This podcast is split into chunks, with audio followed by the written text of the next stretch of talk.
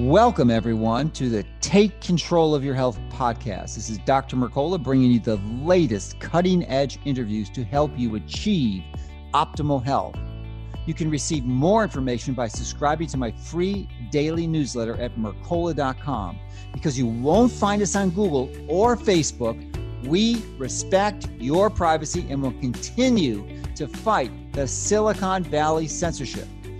Thank you so much for listening. So let's get started with this week's latest program to help you and your family take control of your health. Welcome, everyone. This is Dr. Mercola helping you take control of your health. And we are in for a real treat today, at least from my perspective, because we're going to be busting some long held nutritional myths. And my guest today is Paul Saladino, who's a physician and really, I view him as one of the leading experts in the importance of having animal food in your diet. And he takes it to an extreme and is really a strong advocate of the carnivore diet to the exclusion of all vegetables or plants materials. And, uh, you know, that's certainly debatable, but he has some pretty compelling evidence. And I don't know anyone personally who's reviewed the literature more carefully and can put together a coherent argument. You know, it kind of reminds me in the past of uh, the low, the low fat theory that uh, Paul probably predated Paul a bit. I mean, he was part of it, but I mean, most of us that were growing up in the 60s and 70s, I mean, we just ate this. We we everyone bought it hook, line, and sinker, and uh, I feel that's a similar way we've adopted this. Plants are beneficial for us, so he's going to really challenge your beliefs, and and I want to apologize beforehand that uh, this is not meant to offend anyone. If someone believes that they should for ethical reasons and that's certainly their choice that they should not have animal material or animals in their diet you can certainly choose to do that. And we're not i'm not uh, chastising you for that. It's just that you just need to be aware of the biological consequences of that choice. So uh, well welcome. And i'm so excited that we're here to discuss your new book which Thanks is, for yeah. Is it Thanks for having me on. It's the Carnivore Diet is the name of the book? The Carnivore Code. Carnivore Code. Okay, sorry. The Carnivore Code. Yeah. Thanks for having me on, Dr. Mercola. It's great to be here. Yeah, yeah. Well, boy, man, it's just so incredible. There's so much information to pack. It's going to be a little bit longer uh, one, but because I just want to talk about so much. So, you know, you really you state in the book that you're not talking about you're going to really bust some nutritional dogma and i think you do a really good job of that. And but before let's let, let's state this as a press precedent and i want you to give your brief history because i don't want to go into do, too much details. There's so much content in the book. But you know you really got into this because you were eating a vegan diet and you were a vegetarian and vegan and and you had pretty strong autoimmune challenges which totally resolved with carnivore so that you have this prejudice and bias towards it admittedly. And uh, so why don't you talk about your personal history and then we'll go into, into the details in the book. Yeah so i've always been interested in health and nutrition. I grew up with a dad who's a doctor and a mom who's a nurse practitioner. The dinner table conversations were things like atrial fibrillation and warfarin. And you know going with my dad to the hospital growing up i always wanted to know you know dad what is what is causing people to be sick? And what's going on here and so it was so interesting throughout my life to think about what was at the root of our illnesses. And then, you know, when I was growing up, I had asthma and eczema, and I never really knew what was going on with those. And I got the traditional therapies. I got I got Theo-Dur, which is theophylline. I got mm-hmm. inhalers. I got all the traditional stuff for my asthma and eczema. And you know, every once in a while, I would take a corticosteroid cream and put it on, and it, it never got any better. We just kind of put a band-aid on the symptoms and hope that they would go away to come back another day. And as i progressed in my medical career eventually i went to pa school and was a pa in cardiology for four years. But uh, as we talked about in the first interview that we did i think i wasn't satisfied there. I knew that i was going to do i wanted to change the paradigm. I really wanted to treat the root cause of illness. And so much of what i was doing there was working with some great physicians but i was giving medications to ameliorate symptoms, much like I had experienced throughout my whole life. And I thought, you know what, I want to get to the root of these things. And during that time, I continued to have eczema and I continued to have flares of varying severities. It was about that time when I was a PA that I was a raw vegan for seven months and experienced what didn't seem to be a good reaction in my body at all. I lost maybe 25 pounds of muscle, got to be very, very sort of skinny. My eczema only got worse, and I didn't feel that great. I, at that time, learned about the paleo diet, heard Dr. Jeff Bland speak, learned about functional medicine, and heard about this concept of a book of life and our genetics and what's written in our book of life. How are we meant to eat? How are we programmed to eat based on our human history? That's that's really where my book the carnivore code starts and we can talk about it but i think that that that story of where we've come from and how that might inform the choices we make dietarily was so interesting to me then. It spurred me to add meat back to my diet and i became sort of a paleo diet eater. And the eczema seemed to get a little better but it never went away and it it continued. And at times in medical school which i went to shortly after that it got to be very bad. At times so bad that I one time I got septic and had to go to the hospital for IV antibiotics after I got a streptococcal infection on my skin. Uh, and I was doing a lot of jujitsu at the time. So it was constant eczema in my elbows and my knees. It was really bad. And throughout the whole time, I kept thinking, gosh, there's something wrong. I still can't fix this.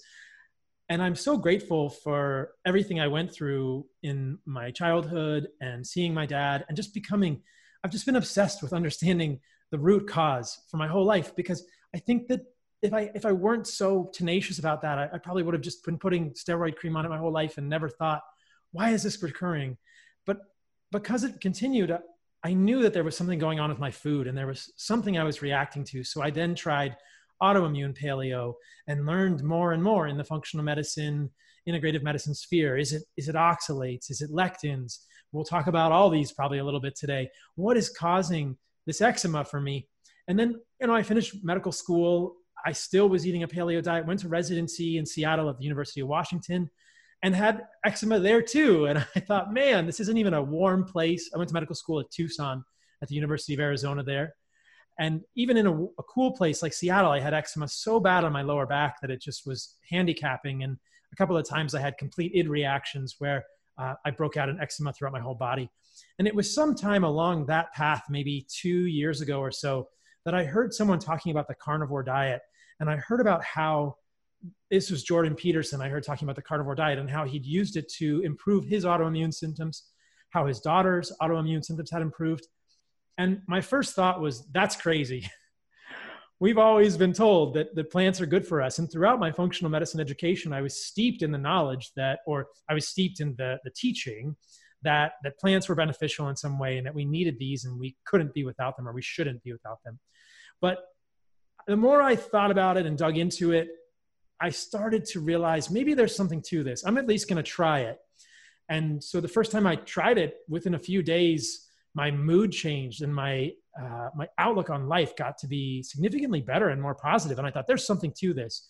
And then a few weeks later, the eczema had completely resolved and hasn't come back since. I've been eating a carnivore diet for the last year and a half. But there really was this sort of personal quest throughout to to find out what the triggering food was and it was just so striking for me to see the eczema go away when i cut out all plants and then the added benefit sort of mental clarity psychological benefits were surprising and i think that kind of hooked me and i thought okay i need to just pour myself into this and understand this because this is going to help a lot of people or potentially could.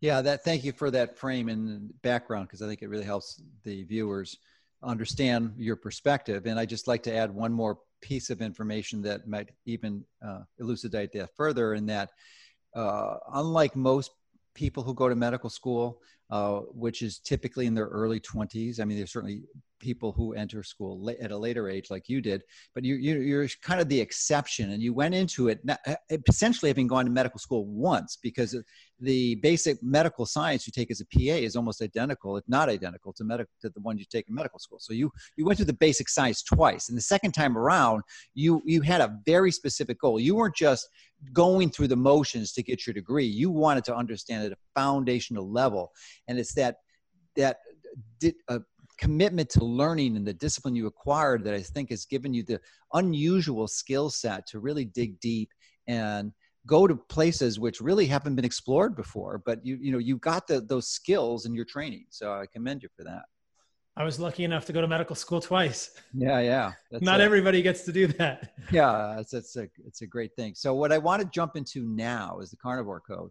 And what was really interesting to me because it seems there's a lot of confusion on this. There's many of the vegetarians or vegans promote the the anthropological uh, justification for that choice. And you walk through that, uh, I mean, going back six million, three million years ago, and this this evolution or this, tr- I, I, hesitate to use the word evolution because many people be dis- distressed with that word, but the transition might be better uh, into modern day hominids. And you know, the time frame suggests that there's really something seriously going on here that can really by itself almost justify the choice of using animals as your primary food source. So, why don't you walk us through that? Yeah, this is an interesting story. I love this detective work. I'm not a paleoanthropologist, but I kind of wish I'd studied it more in college. I've really become an acolyte of this discipline and studied from with people like Miki Ben-Dor and friends and had a gentleman named Bill von Hippel on my podcast and just really been thinking about this ancestral uh, transitional story and it kind of starts with our brain as humans and, and where we've come from. And the idea here, if we go back and we look at fossils, we can see the size of the brain based on the size of the cranial vault. And what we discover is that our primate ancestors, who were around for maybe 60 million years, uh, the size of their brain was essentially consistent throughout all of their pre-human evolution, right? Uh, they were just eating mostly leaves, probably. There is some good evidence that many primates do eat some animals and they hunt some. So we probably even did not evolve from herbivores. We didn't transition from herbivores. We are descendants from probably omnivores directly, but the majority of our predecessors' diet was probably plant foods. Mm-hmm. And that, with that in mind, it's interesting to note that the size of their brain never changed for 60 million years. And then about six million years ago, something happened in Africa, probably due to tectonic plate shifting, where the East African Rift Valley rose up and the forest became dry grassland savanna.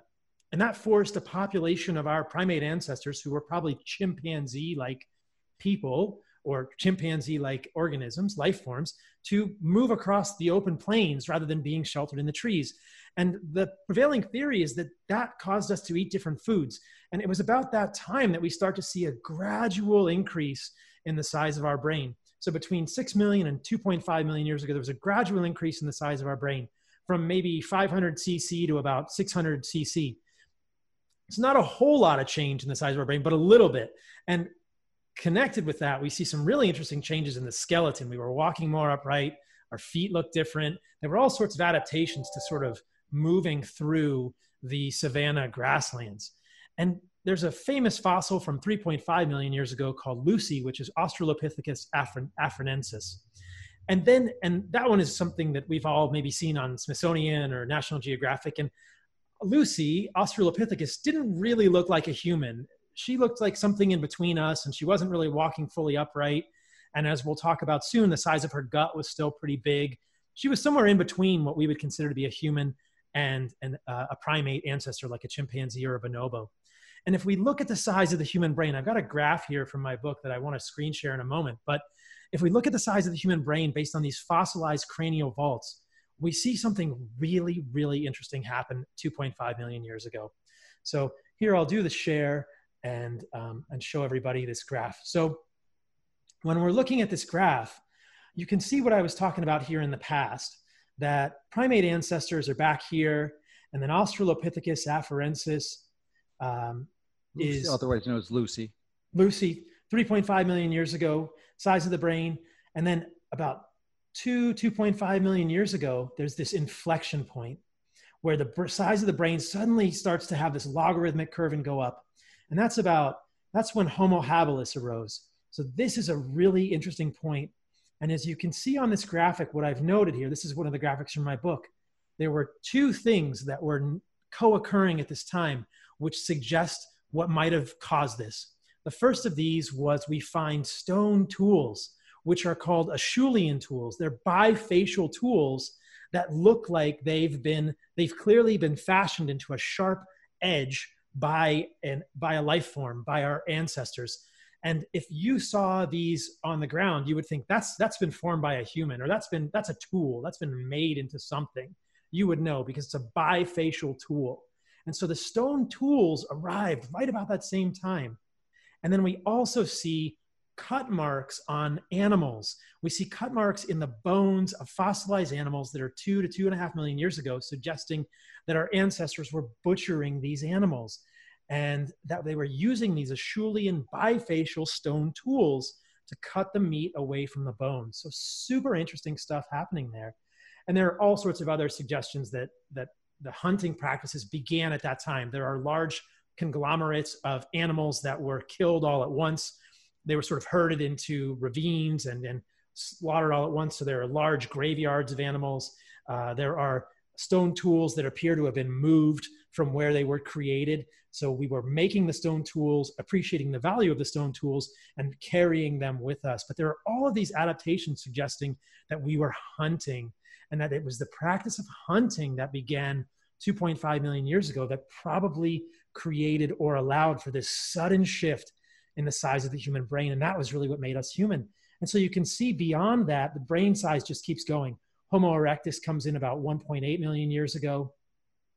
And then uh, off of Homo erectus, there's another species called Homo heidelbergensis, which was, isn't on the graph. And then Homo heidelbergensis evolves into Homo sapiens. And an interesting thing to note here, there are two other things I'd like to note about this graph that are, that are remarkable. The f- oldest evidence we have for fire is about a million years ago. And so some people have said, there's a book by Richard Wrangham, who's an anthropologist, that it's called Catching Fire, that it was fire that made our brains go, or fire that made us human. But I don't think so because fire was, wasn't around for 1.5 million years after the beginning of our brain size growth. Certainly, fire played a role, but fire is a relatively recent adaptation in our evolution. So I don't think it was fire. I think it was hunting. And then we can see that the brain size gets really big up to about 15,000 years ago. We can talk about what happened then. And it's been oh, shrinking, shrinking a little. what happened then?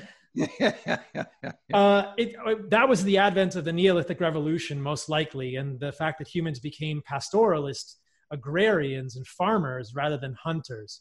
So we'll talk about that. But there's one other point I want to make about the human brain size and that sort of 2.5 to uh, maybe you know that 2.5 million year period to the present.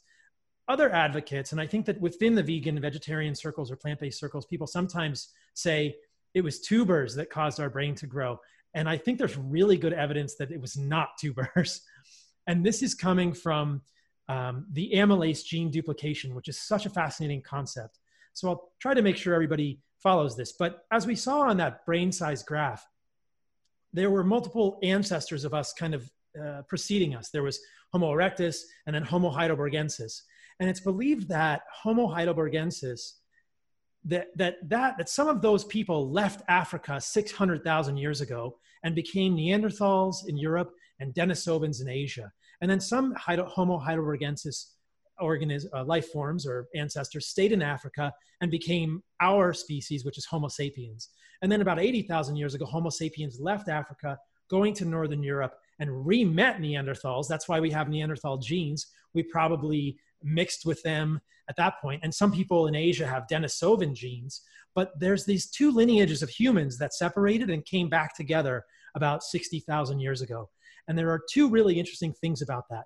If we look at fossils, of those people from 60,000 years ago and we look at the collagen in those fossils, the bones, we can look at these stable isotopes and get a sense of what we were eating, both Homo sapiens and Neanderthals.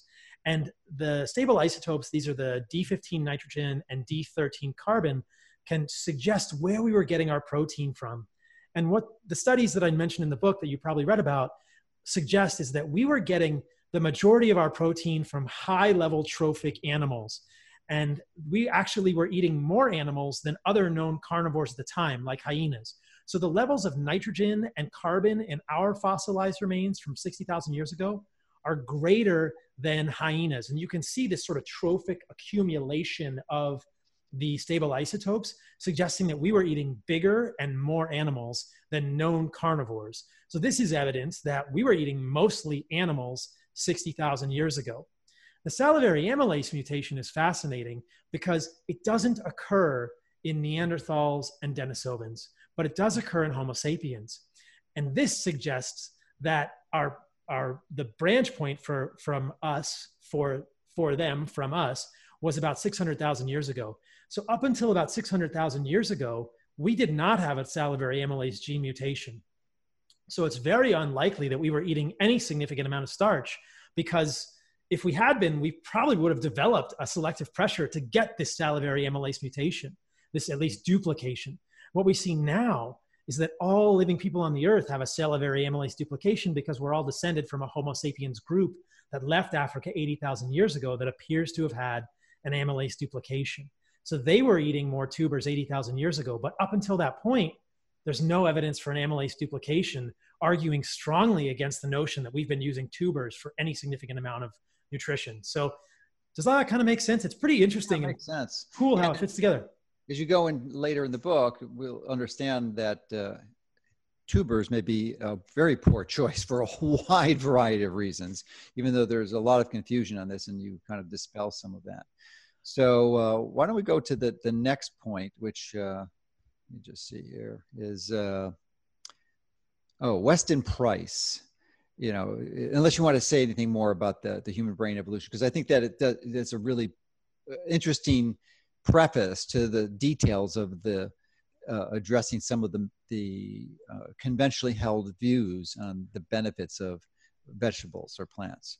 Yeah, I think that it was it was hunting that made us human is the takeaway. It was hunting yes. and animals that made us human, not eating tubers, not eating vegetables, and that that animals have always been a big a big part of our diet. But yeah, we can definitely talk about Weston Price's observations. Yeah, so he's uh, he uh, many people know he's a pioneering dentist from 100 years ago, uh, and uh, really traveled around the world to document these indigenous cultures and the foods they were eating. They correlated the foods they ate to their health and you can why don't you, well uh, uh, to me the big take home point was that he never found one culture that was thriving on plant foods alone there was no single culture that was even eating plant foods alone um, because yeah that, that didn't exist and then the other point that i highlight in the book is that there were some instances where he could directly compare um, in africa sort of tribes that were more plant heavy and tribes that more were more animal heavy and the tribes that ate more animals were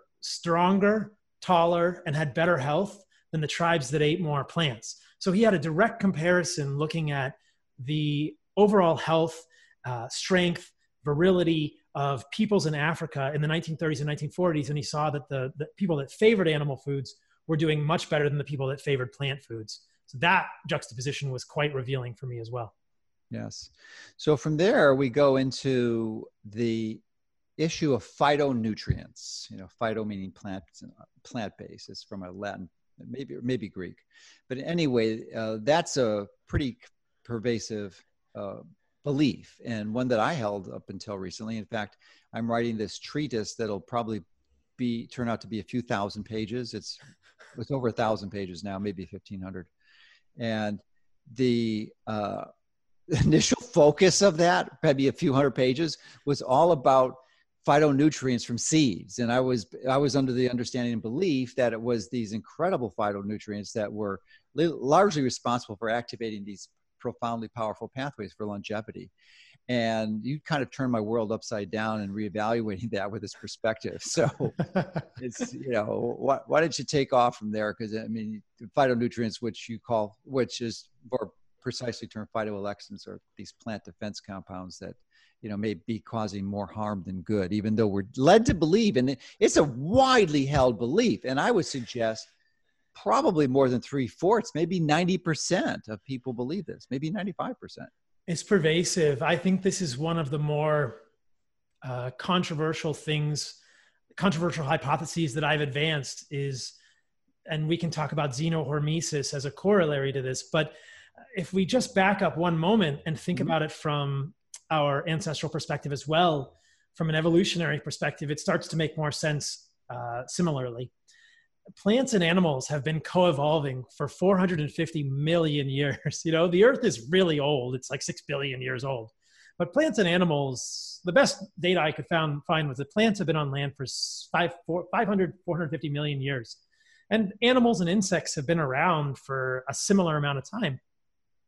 And so we have to, if we think about it in that perspective, this all kind of makes a lot of sense. And I think that so often today we're losing these perspectives and so many of these ideas are accepted without a real examination of if they make sense from an ancestral evolutionary perspective. But for plants and animals to have coexisted for 450 million years there's a real there's a real discrepancy between the, the plant and the animal. And the biggest difference here is that plants are stuck in the ground. I i provide this sort of thought experiment in the beginning of the book or the beginning of this is chapter three where i ask the reader to imagine that they're going to be buried in the sand like they were as a child at the beach and but they're buried in the sand so tightly that they can't move and only their head is above the sand. And then i'm just going to sneak up and paint their face like a soccer ball and then what do you know? What do you know? This trove of you know 20 irascible 6 year olds from the soccer team shows up and you're buried up to your neck in the sand with your face painted like a soccer ball with a bunch of cranky six year olds hanging around, how do you feel? I think you'd feel vulnerable. And I imagine that's how many plants feel. You know, if we can anthropomorphize a little bit, that's how plants are. They're stuck in the ground. And so, out of necessity, in order to keep the ecosystems balanced for 450 million years, they've had to evolve. They've had this selective pressure to evolve plant defense chemicals. And I don't think anyone debates the presence of phytoalexins. This is widely accepted within botanical literature, scientific zoology. No one, no one, I don't think anyone debates that plants make defense chemicals. And as humans, we're familiar with some of these.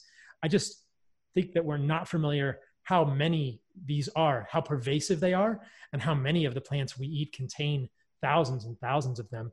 But you know, it's almost the holidays now. I guess when this when this podcast comes out, it's going to be after the holidays. Mm-hmm.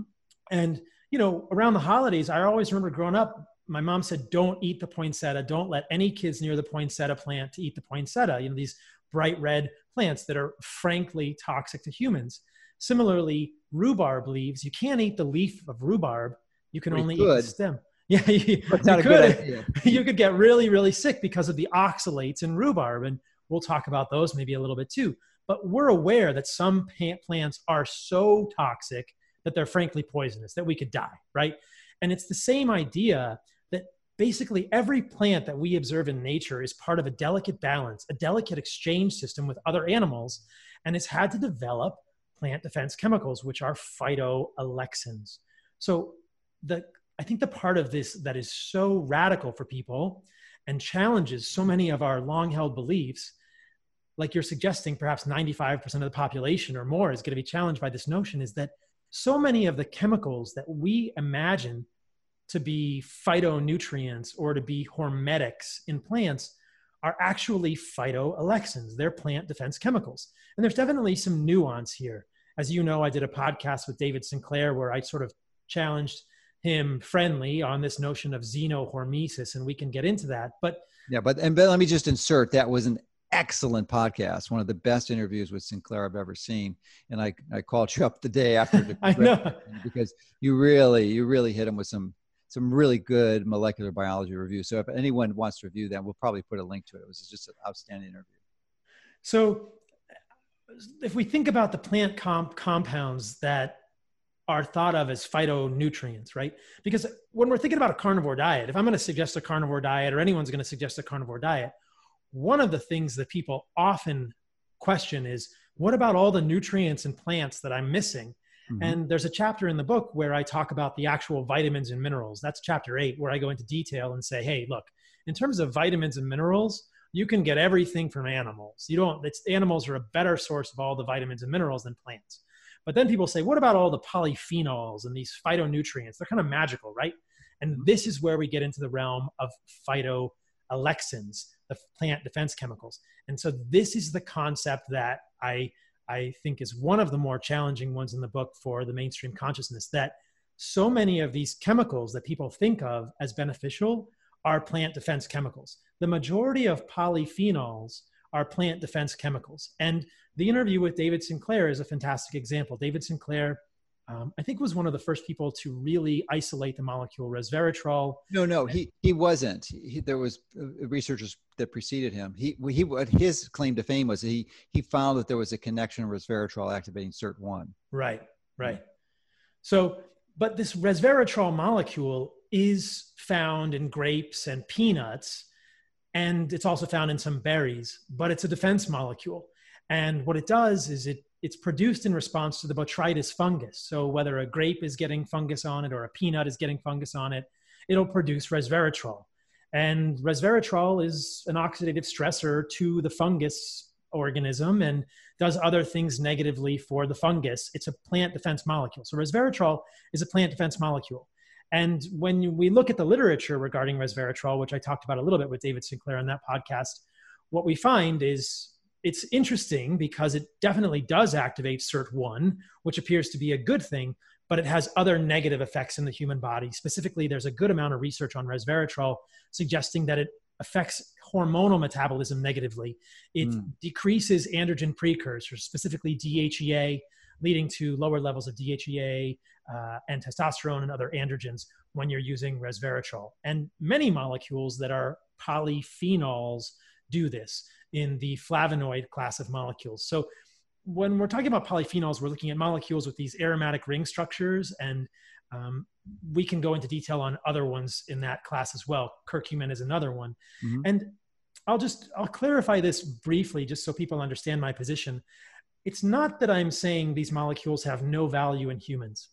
Mm-hmm. It's my my urging, my suggestion when we're thinking about these molecules is that we think about them like pharmaceuticals because they, they really are.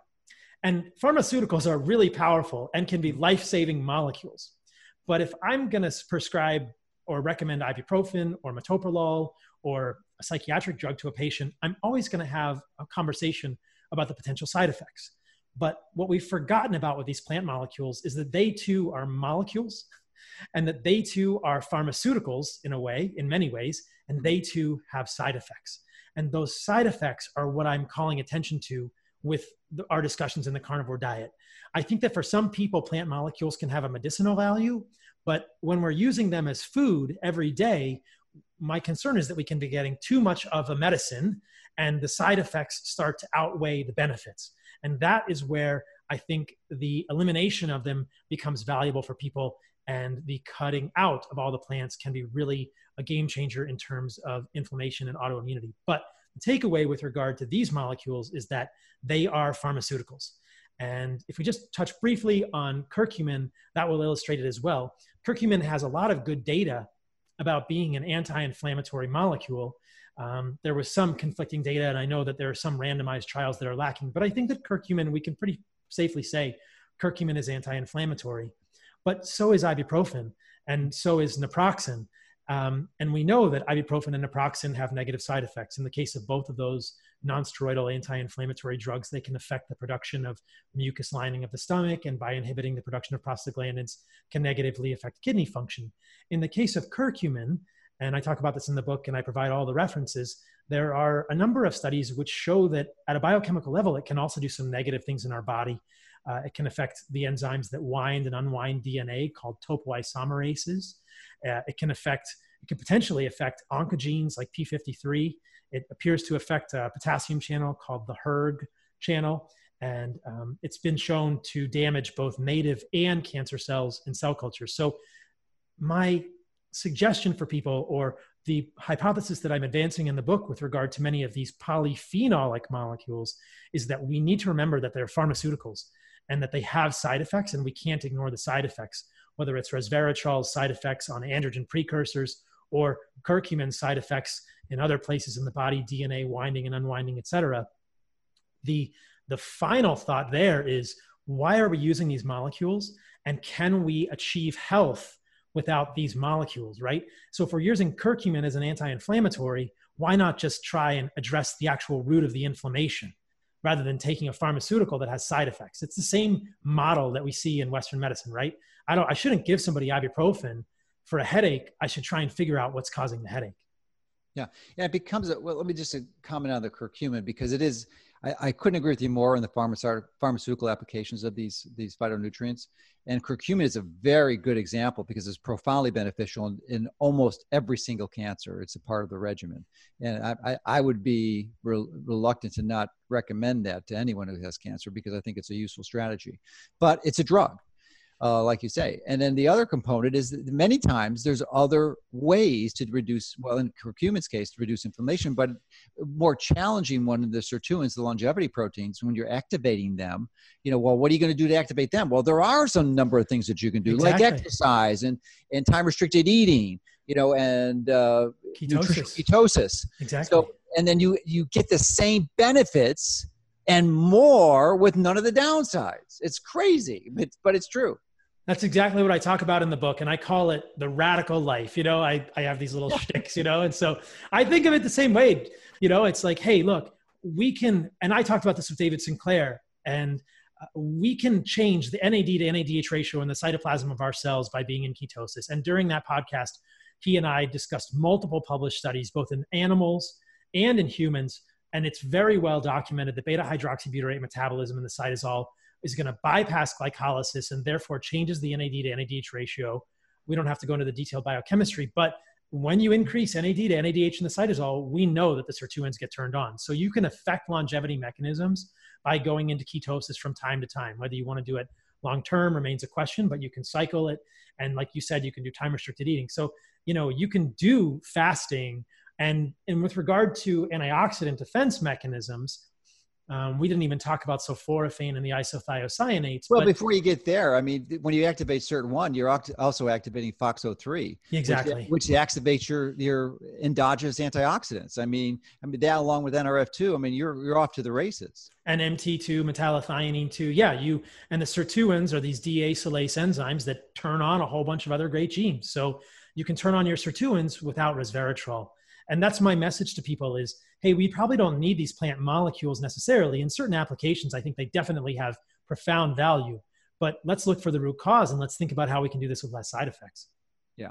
Now, before we leave that and go on to the other ones, you, you had a, a, a, really terrific analogy that I want you to share with respect to these phytoalexins and uh, that they serve great roles in plants and that's why they produce them not only as plant defenses but for, for other mechanisms. But it's like the difference between two operating systems the, that one for the pc and one for the mac.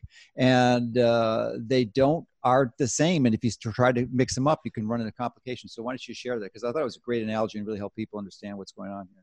Yeah, it's funny. You know, I I don't remember when I came up with that analogy, but it's been a fun one to kind of play with. I think I probably came up with it on Ben Greenfield's podcast.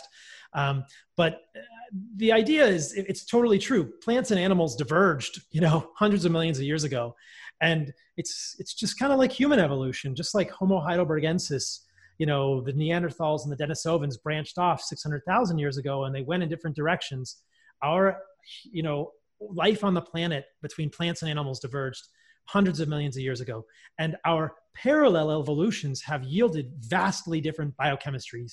This is just our internal mechanics, our internal engines, and or our internal computer programs.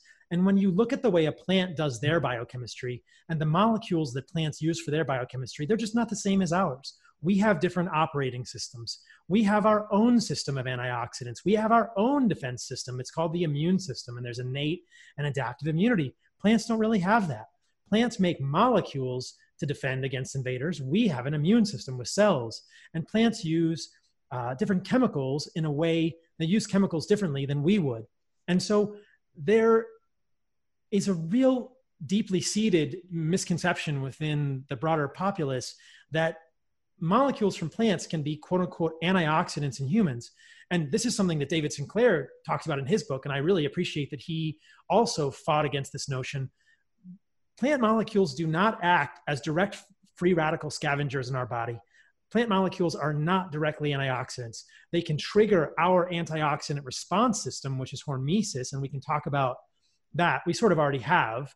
Um, no, but you need to expand on it because it's a really important concept. Yeah, yeah, we'll we'll expand on that too. But but the plant molecules do not act as antioxidants in the human body. We have glutathione, we have the enzyme superoxide dismutase, we have uric acid, we have vitamin E. You know, we have molecules that do the free radical scavenging in the human body. What we're talking about here is the movement of electrons. When people hear the term free radical, that's a molecule that's had one of the electrons in, in orbit pulled out and they have an unpaired electron.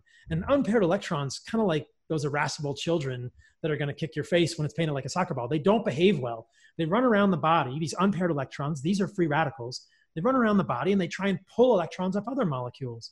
But if they pull an electron off a lipid, they're going to make a lipid peroxide. And if they pull an electron off a protein, they're going to oxidize a protein and change the shape of the protein. And that's how we get oxidized LDL. So free radicals go around kind of making everybody else have a bad day by pulling electrons out of their orbitals. But we have our cellular police force of glutathione to go and say, hey, I'm going to give you an electron so you can calm down. And that's what glutathione does. And that's our antioxidant system.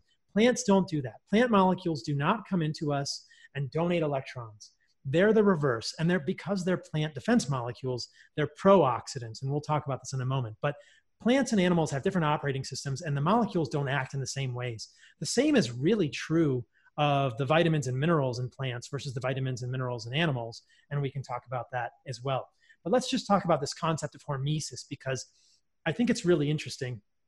And I think that we kind of talked about it, but let's just go into detail here. So, David Sinclair and others have advanced this concept of xenohormesis, which means molecules that are outside of us are good for us because they're a little bit of poison. And that can sort of be true, but my problem with that theory has to do with the side effects, right? Mm-hmm. And so it is true, and sulforaphane is maybe a good molecule to illustrate this. Um, so sulforaphane is an isothiocyanate, and sulforaphane comes from a glucosinolate called glucoraphanin. When a molecule, when an enzyme called myrosinase degrades glucoraphanin, it becomes sulforaphane. And I'll just Describe. Just by the way, that's in broccoli, the primary glucosinolate. Yes, yeah, that's the primary glucosinolate in broccoli. But isn't that interesting? Because that's a plant booby trap. The myrosinase and the glucoraphanin don't get combined unless an animal's chewing it, right? This is how we know that it's a plant defense molecule. This is a plant booby trap. So sulforaphane, sulforaphane is a plant booby trap. People might have heard Goonies, you know, booty traps. Like sulforaphane is a plant booby trap and it's a pro-oxidant molecule. If sulforaphane were circulating around broccoli or kale or cabbage or cauliflower, any of these brassicas, it would act as a pro-oxidant. It would be a bad thing for them. It would run around stealing electrons from their molecules. They don't want that to happen. They keep sulforaphane in a tight little package. They keep the booby trap unsprung as glucoraphanin. And then they add myrosinase. It's kind of like super glue. You know, you combine the two types of glue and it has a chemical reaction. The enzyme acts on glucoraphanin, boom, booby trap is sprung, you get sulforaphane. Now, sulforaphane comes into our body and acts as a pro-oxidant. It acts as a pro-oxidant, not an antioxidant, a pro-oxidant. And by acting as a pro-oxidant, it triggers the antioxidant response system in the liver, which, as you suggested, is NRF2. It's the NRF2 well, pathway in the liver. It's the DNA. So I'm not sure it's just the liver. It's primarily just it's it's systemic. I think. Yes, it's systemic, but I think that yeah. So NRF2 gets activated probably throughout our body, but especially yeah. in the liver. Right. And when NRF2 gets activated, NRF2 is a transcription factor, kind of like some of these other transcription factors we talked about uh, earlier. And it, and it can control the, the turning on and off of other genes. And it's going to turn on genes like glutathione peroxidase, glutathione S transferase, other genes involved in the antioxidant system. But when NRF2 goes on, glutathione goes up, which is a good thing in the short term. And people see that and they say, okay, great. And there are studies with sulforaphane showing that glutathione goes up and DNA damage goes down in the short term. And people say, aha, see, it's a hormetic molecule. But what they're forgetting, what they're missing here is what we talked about before the side effects, right? The side effects of this molecule are what people are missing. These are what I've called collateral damage. And the notion that we advanced earlier is still relevant. We don't need sulforaphane to protect our DNA. We don't need sulforaphane to have optimal antioxidant status. We can do things like heat exposure and cold exposure and exercise, which can also turn on the antioxidant response system and increase our supply of glutathione, protect our DNA, and as you suggested, don't have any side effects, right? They don't have any side effects. But sulforaphane has side effects. It's a molecular pharmaceutical. It well, actually, it, it, does have side effects. I, I, was I was mistaken, but they're beneficial side effects. yes, deleterious. yes, that's true. It's it's a six pack and and biceps and things like this. You know, so sulforaphane when it circulates in our body can oxidize membranes of cells and create 4-HNE, which is 4-hydroxynonenal, and acrolein, which are products of oxidation. These are lipid peroxides, which can be very damaging.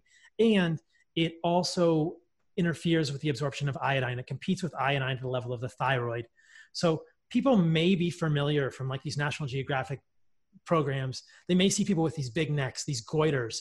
That's that occurs throughout the world in people who are eating isothiocyanates in areas where there's not enough iodine and they get goiter they get reactive hypo, hypothyroidism and the, the, the, thyroid gland swells because they're not getting enough iodine. So you don't see people in the us getting these goiters when they eat broccoli but there are many cases now of people having pretty significant uh, thyroid issues from overconsumption of brassica vegetables. It's not really doing us any favors and we just need to remember they're springing booby traps on us. Like you know you can get by and we can talk about you know how to detoxify sulforaphane and isothiocyanates and glucosinolates and that's actually a pretty interesting story as well. But it's not doing us any favors and we don't it's not a good molecule for us right? We don't need sulforaphane to have optimal antioxidant status. So xenohormesis for me the concept falls apart because of the side effects. We don't need these things. There are no examples of plant molecules that i have seen. Uh, again, we're all learning, but I, I am not convinced that plant molecules provide any net benefit. They don't let us do anything we can't otherwise do by living a radical life, you know, and they have all the side effects that kind of drag us down. That's where I think xenohormesis goes wrong. But it's an intriguing concept based on a model which does work, which is environmental hormesis. And those are all the things you're describing exercise, sunlight, heat, and cold.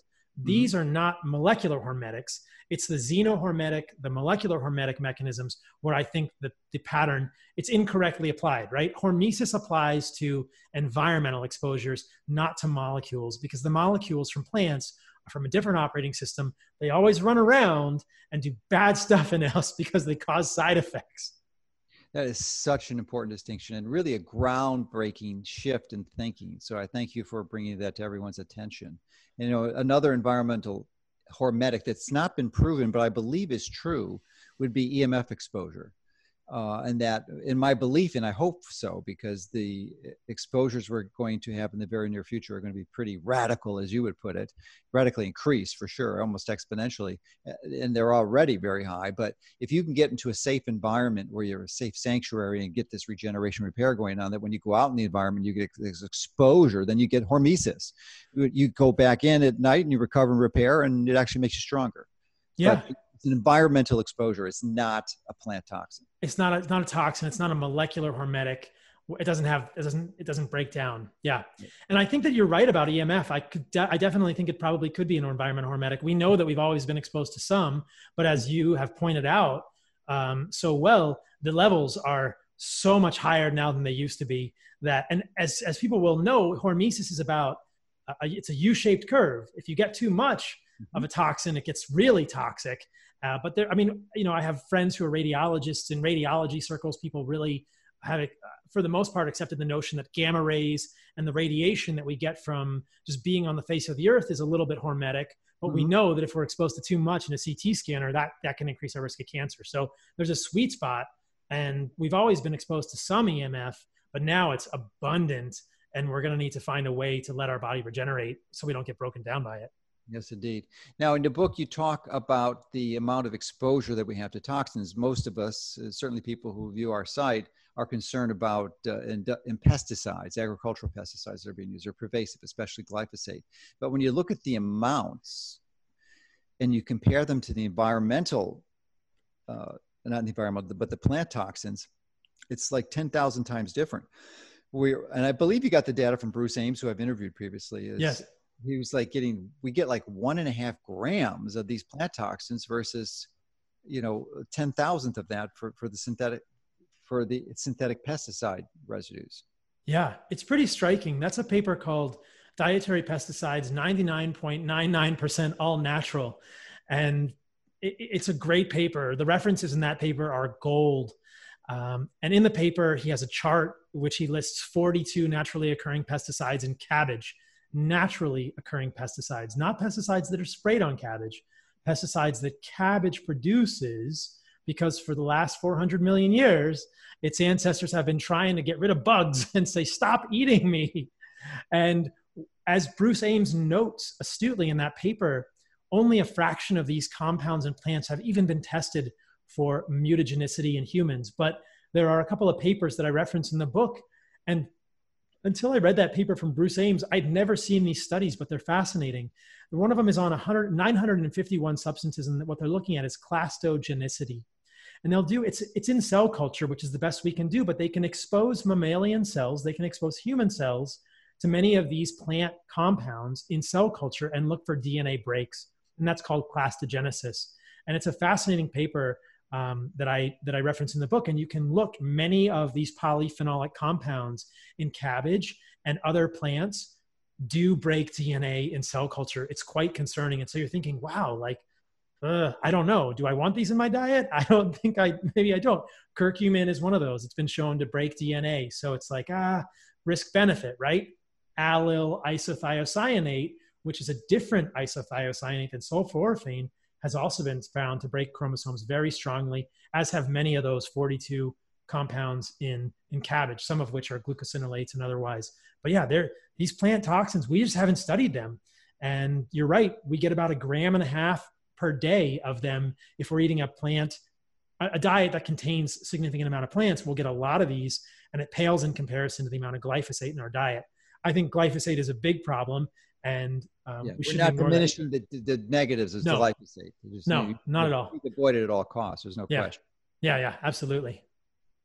So shifting gears, as we've been discussing the adverse potential problems from consuming plants, and then uh, the the counterpoint to that is the benefits of consuming animal foods. And and I I don't before we talk about the the three big C's, which I, I really want to dive deep on, would be the uh, do you mention B12 in there? Because I mean, that's almost, no one will disagree, and certainly any, anyone who's an edu- uh, educated vegetarian, that B12 is is a big issue. Maybe one of the most important, for, certainly from a neurological perspective. So why Absolutely.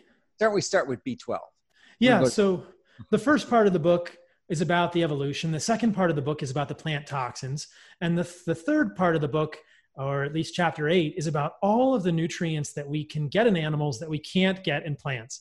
And like you're saying, this is a real, I wanted to juxtapose these and say, okay, plants are probably not that great for humans, but similarly, today, a lot of animal foods are vilified. And I really wanted to stand up for animal foods and show how uniquely healthy they are for humans, because that's the other side of the equation. And so, chapter eight is all about these unique nutrients in animal foods um, that you can't get in plants and how they affect us as humans profoundly. So B12 is a great example. There's one study I cite in the in the, that chapter, which is probably my favorite study.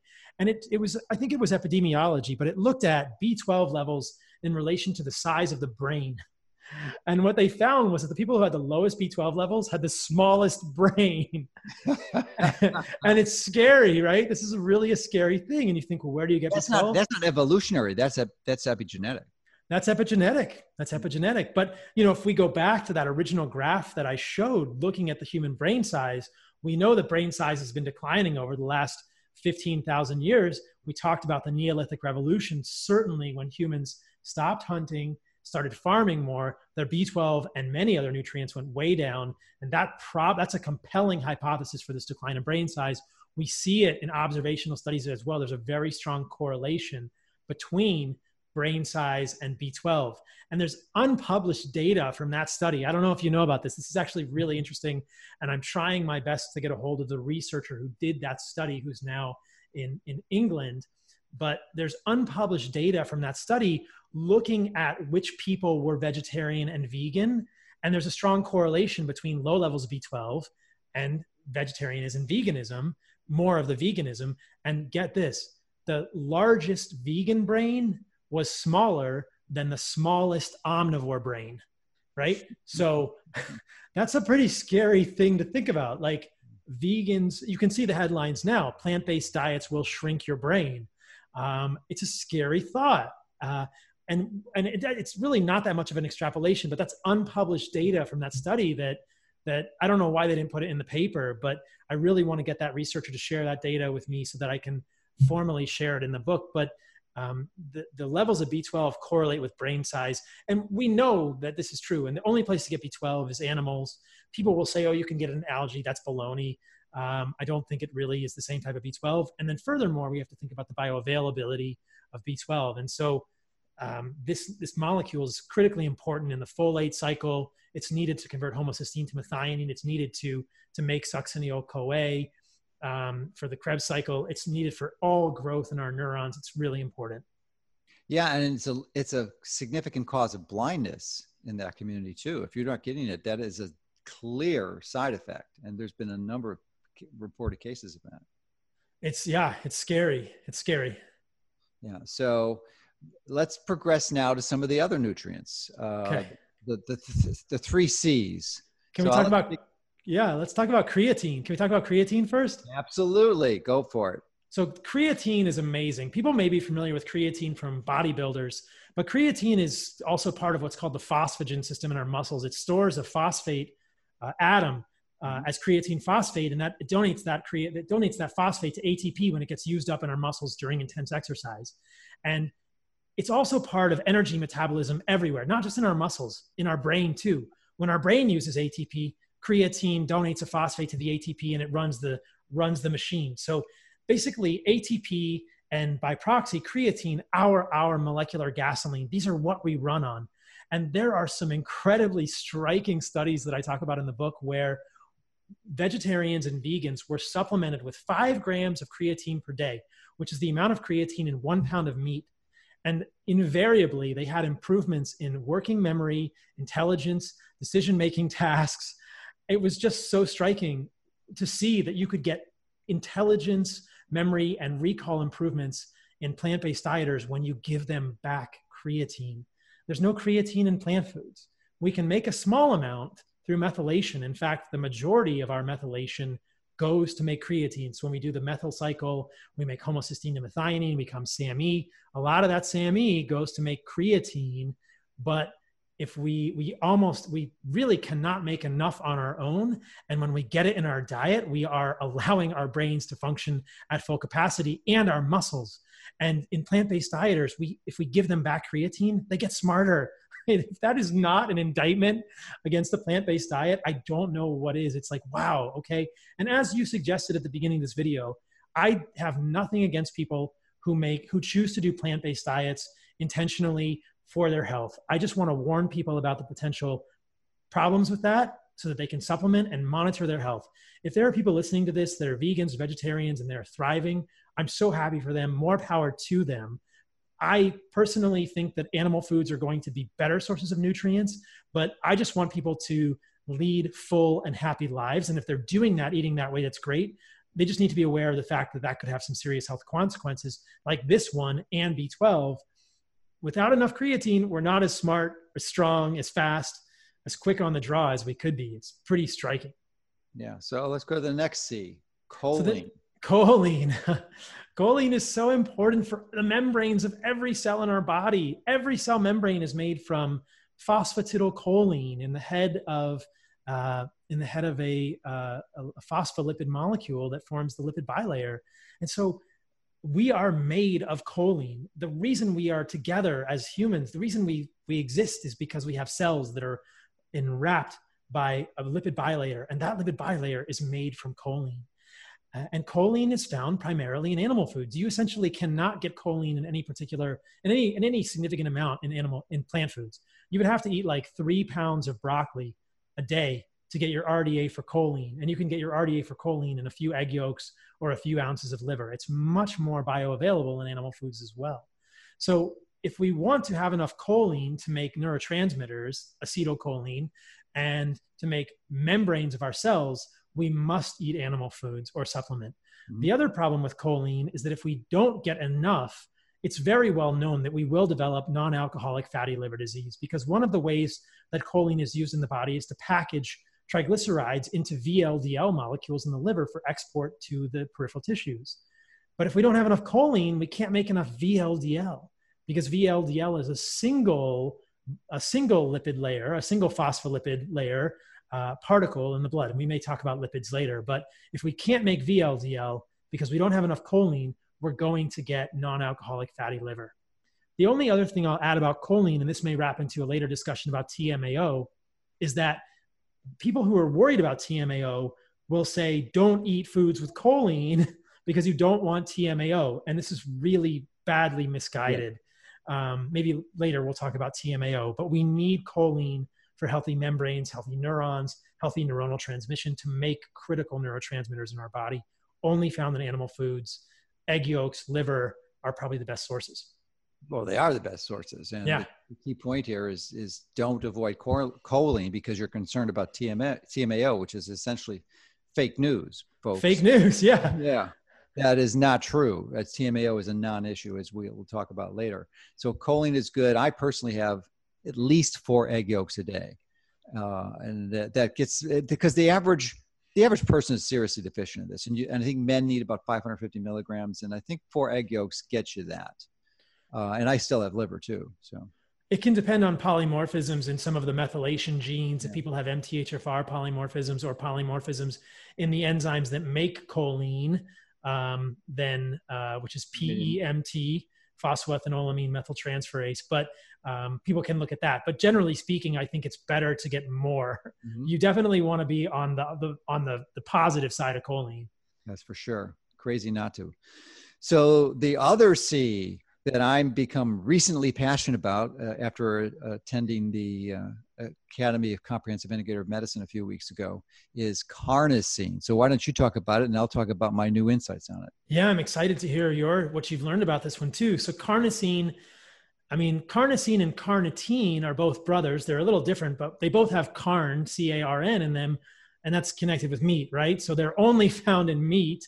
Um, our body, the, the story is the same for all these molecules. Our body can make a little bit, but it's not enough. And it, as I talk about in this chapter in the book, vegetarians and vegans are universally, not universally, I can't say that, but they are essentially usually deficient in all of these nutrients because they're not getting it in their food.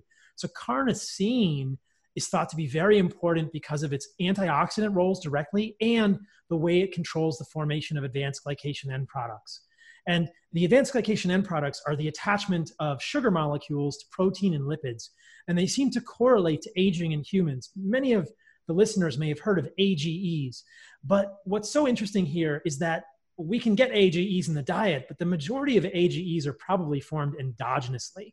Um, and we don't want to go, we, we don't want to eat a bunch of AGE rich foods in our diet. These would be things like deep fried foods, uh, you know, bacon that's cooked in its own grease is delicious and crispy, but is probably the highest AGE food that I'm aware of, which is, you know, people might be surprised. Well, this guy's, this guy's that, a carnivore.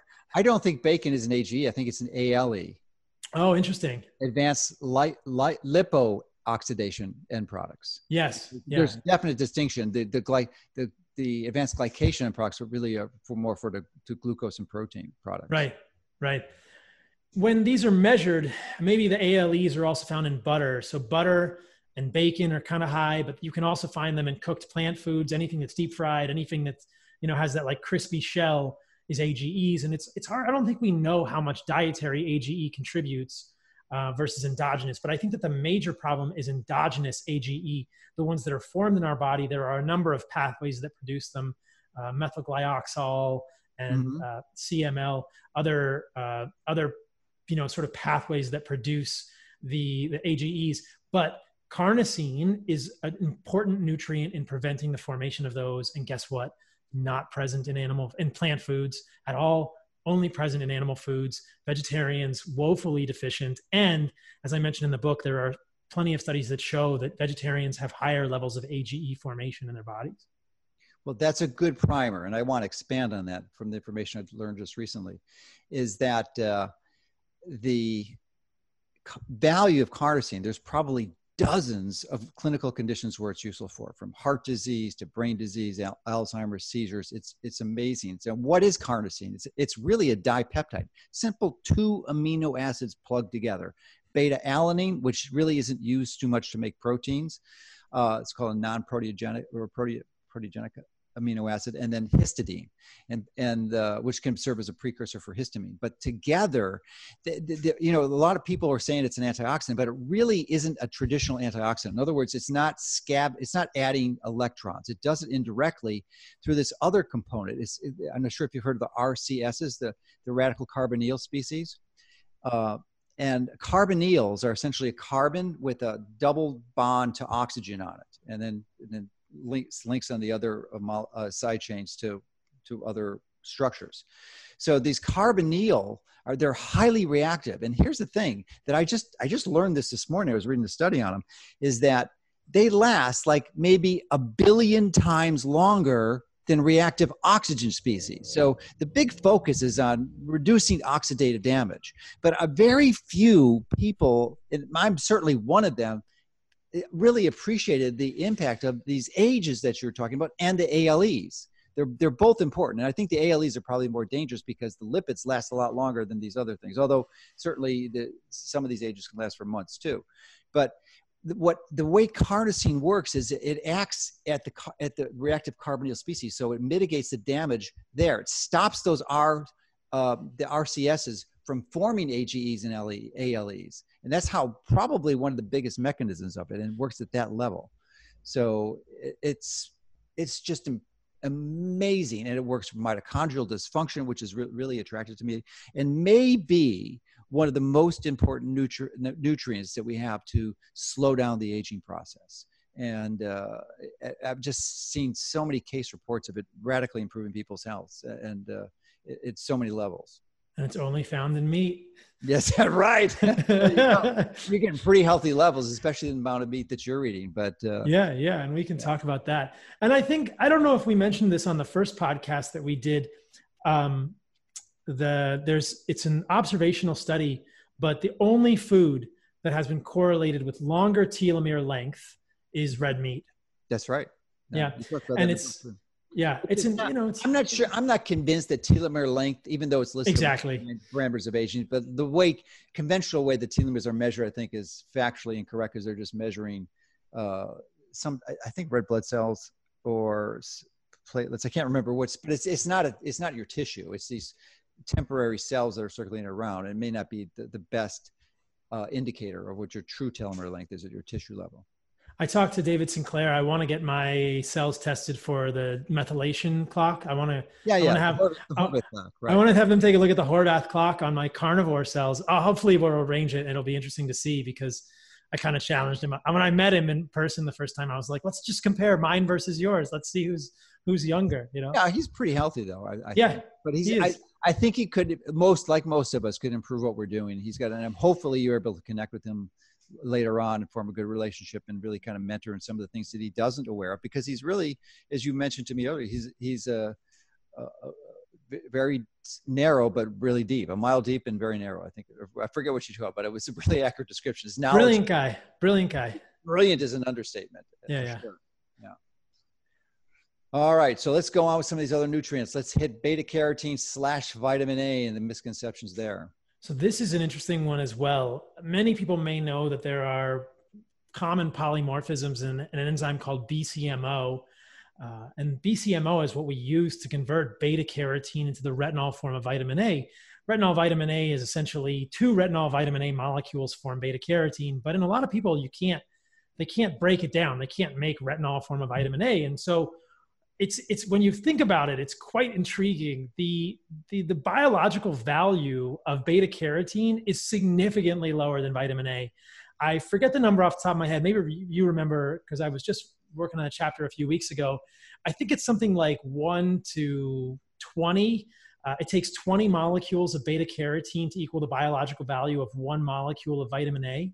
And so when we think about it in that way in order to get a reasonable amount of vitamin A from plants, we would have to eat pounds or very large amounts of the richest beta carotene containing sources uh, of food. Beta carotene is the only form, it's the vitamin A precursor that's form, found in plants. Again, this is the operating systems concept. Retinol vitamin A is not found in plants, but is exclusively found in animals. Egg yolks, liver, very rich sources. Kidney is another good source of vitamin A. But beta carotene is all that is in plants. And so we have to eat 20 times more beta carotene to get the equivalent biological value of a molecule of retinol. And I talk about this in the book. In order to get the right amount of vitamin A, you have to eat something like close to a pound of sweet potatoes a day. Mm-hmm. And if you ate three pounds of broccoli earlier today to get your choline requirement, I don't know how you're going to eat another pound of sweet potatoes and get get any. You know, there's nothing else to even eat. Four pounds of vegetables. That I mean, like let maybe. alone all, all the oxalate. I know all the oxalate, You're all the all the isothiocyanates you're going to get from all the broccoli, and then all the oxalate. I mean, a pound of sweet potato is going to have a ton of oxalates. We didn't really talk about oxalates. I know you've done some great podcasts on oxalates. Oh, with Sally Norton, who's a, yeah. an amazing repository of knowledge on this topic. Yeah, but sweet potatoes are very high in oxalates, and so it's it's very misleading when people say that you can get all the vitamin A you need from beta carotene. It's it's pretty hard to actually. You'd have to eat a lot of beta carotene, and especially if you have a polymorphism in the BCO, BCMO enzyme. In that case, I am dubious that anyone eating a plant based diet can get an adequate amount of vitamin A. And so, yeah, we again, we have to get it from animal foods, um, lest we just accumulate tons of toxins and you know have pounds and pounds of vegetables to eat a day. Yeah. So the, the next one is vitamin K and the differentiation between K1 in plants and K2 in humans, which seems to have most of the benefits. Oh, it's so interesting. So K2 is menaquinone, and this gets a little complicated for people because there are multiple menaquinones. There's MK4, MK7, MK11. We don't really need to dig into that. It has to do with the length of the side chain on the menaquinone molecule. You can get vitamin K2 in, in plant foods, but it's rare. It's only in fermented plant foods like natto. Mm-hmm. Um, but generally pretty, speaking, which is pretty high. It's one of the highest sources. On oh, it's very high in natto. Yes, I think it's. Although I think natto is MK4, and yeah, probably, but probably, it's, it's actually yeah. a derivative of bacteria. I mean, it's not the plants make it; it's the bacteria that make it. Exactly. Yeah, it's the bacteria that make it. And so, but we probably humans probably need MK7, MK10, MK11, all the forms of vitamin K2, and I don't think it's known if we can interconvert them. So I would argue that animal forms of K2 are necessary even if someone is eating natto. Um, but generally speaking, K2 is not found in very in any plant foods except those that we talked about that are fermented from the bacteria. And the, the plant form of vitamin K1 is phylloquinone. Again, different operating systems. What's so mm-hmm. interesting here is that in studies, and there are multiple studies which show this, uh, the Rotterdam study is the study I talk about, and there's another study I talk about in the book that showed the exact same thing. These are observational epidemiology studies, but the associations are quite strong.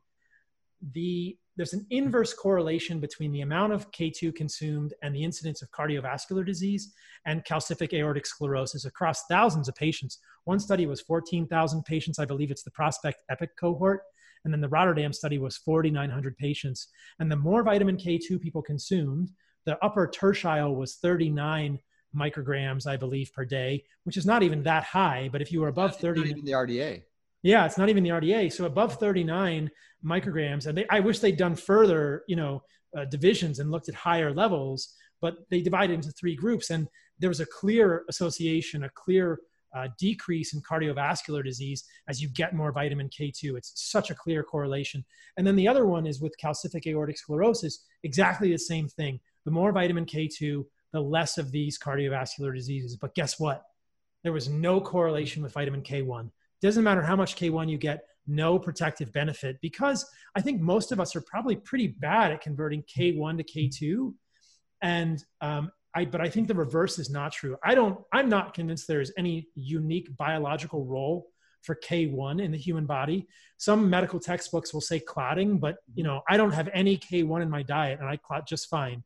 So either my body's able to retroconvert K2 into K1, or the body can use both menaquinone or phylloquinone for clotting. But you know, vitamin K supplements are often phylloquinone, which is so. There's yeah. an interesting aside here too, and I just want to bring up the point that you're a physician and you're really uh, uh aware of the, the medical laboratories and you've done a few podcasts on this and you've extensively done studies on yourself and others who are just eating plant or animal foods exclusively and you've had nothing but good results and you've had no adverse consequences on extensive really extensive testing. Yeah we've looked at everything i mean we've looked at a lot of stuff. There's individual variation but i was just looking at one of my clients yesterday who's on a carnivore diet for months.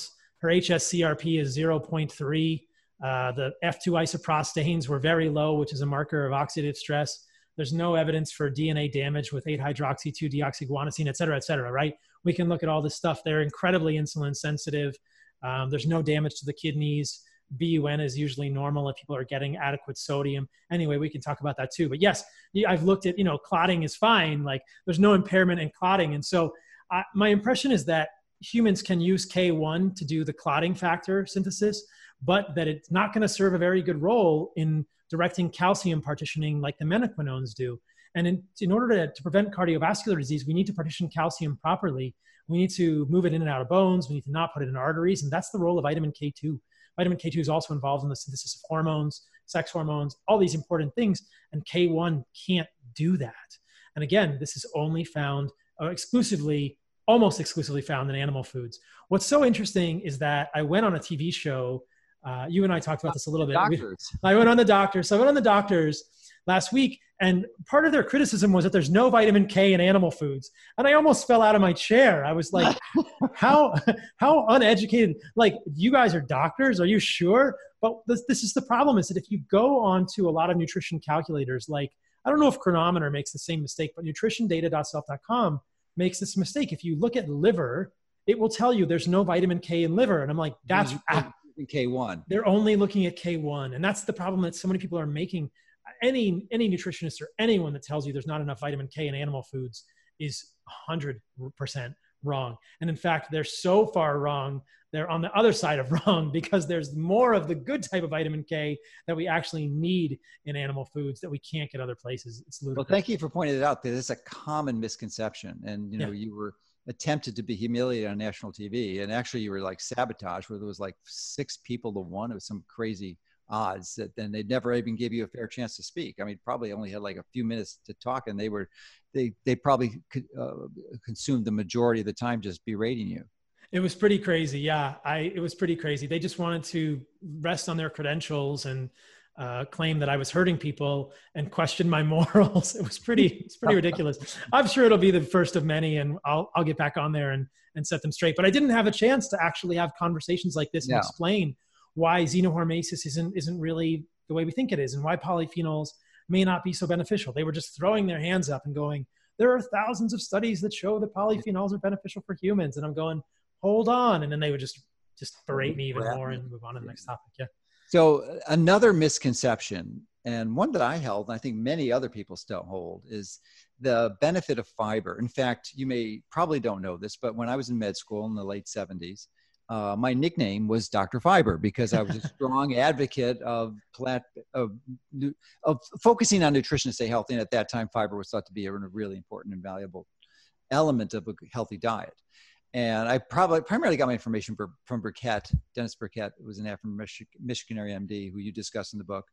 Uh, but you dispel these myths. And not only that, the, the sort of the side effect of the influence on constipation and cancer is also the microbiome and that you need these plant fibers to create a healthy diverse microbiome so why don't you hit that because that's a big one that many people uh, don't understand yeah, in the book, I talk about the non utility. There's no benefit for fiber in terms of cancer. And I talk about many studies which show that. And then if we just briefly, we'll just gloss over the literature. I talk about it in the book in detail. There's no benefit in terms of constipation for fiber either, which may be confusing for people. And there's actually studies that I reference in the book and quote in the book, which show that removal of fiber actually improves, completely resolves idiopathic constipation in one uh, moderately sized interventional randomized trial. So that's really striking. But the microbiome, I think, is the last bastion of hope for fiber advocates. and, you know, I'm going to I mean, I, I, don't know. I just, it's so interesting to think about. The reason people think fiber is necessary for the microbiome is probably twofold. The first is because people will say you need plant fiber to have a diverse microbiome. And we hear this word diversity thrown around a lot. What people are referring to is the alpha diversity of the microbiome, which is alpha diversity is an ecological term, it's a zoological term, which means how many species are in a specific area. So it does appear there is some evidence to suggest that a diverse microbiome is a good thing, but not always. And it's more complicated than that because you can have a diverse microbiome that's full of a bunch of criminals like Proteobacter or gram negative aerobic organisms, which are not good, but your, your gut, your diversity is still high.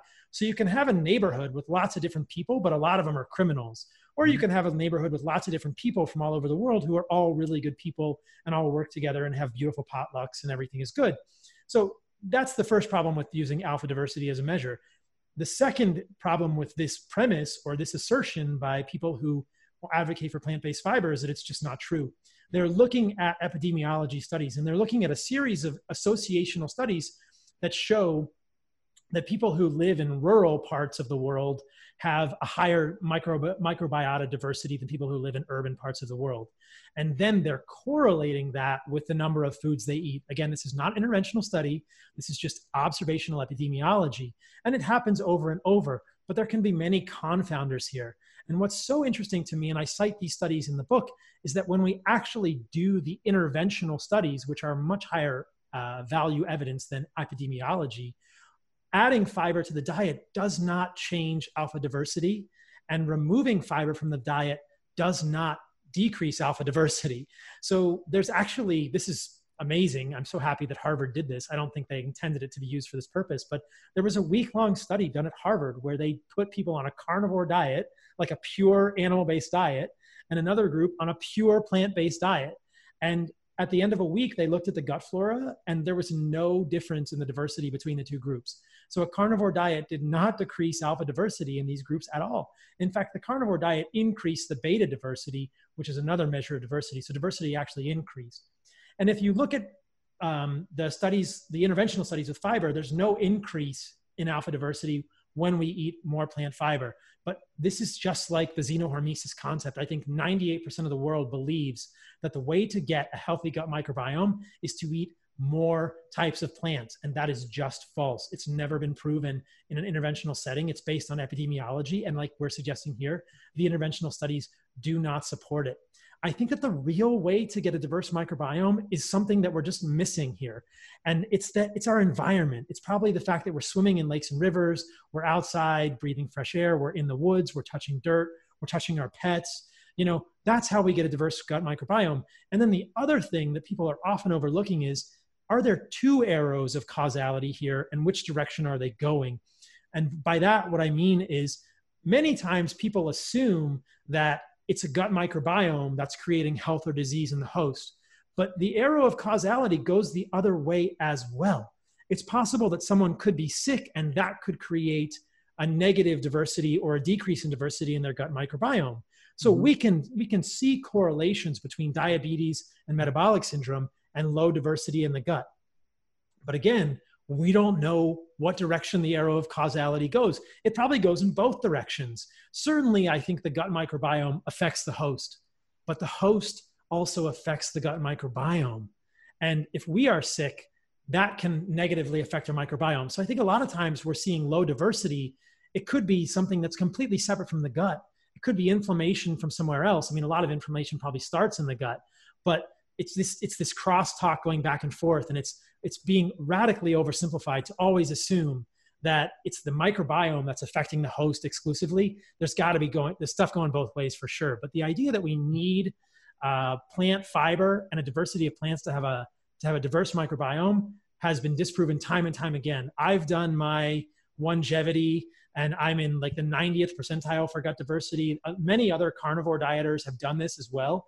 And I've seen some of the highest diversity scores in people not eating any plants. So that completely like we need to publish a case series and just blow this concept out of the water.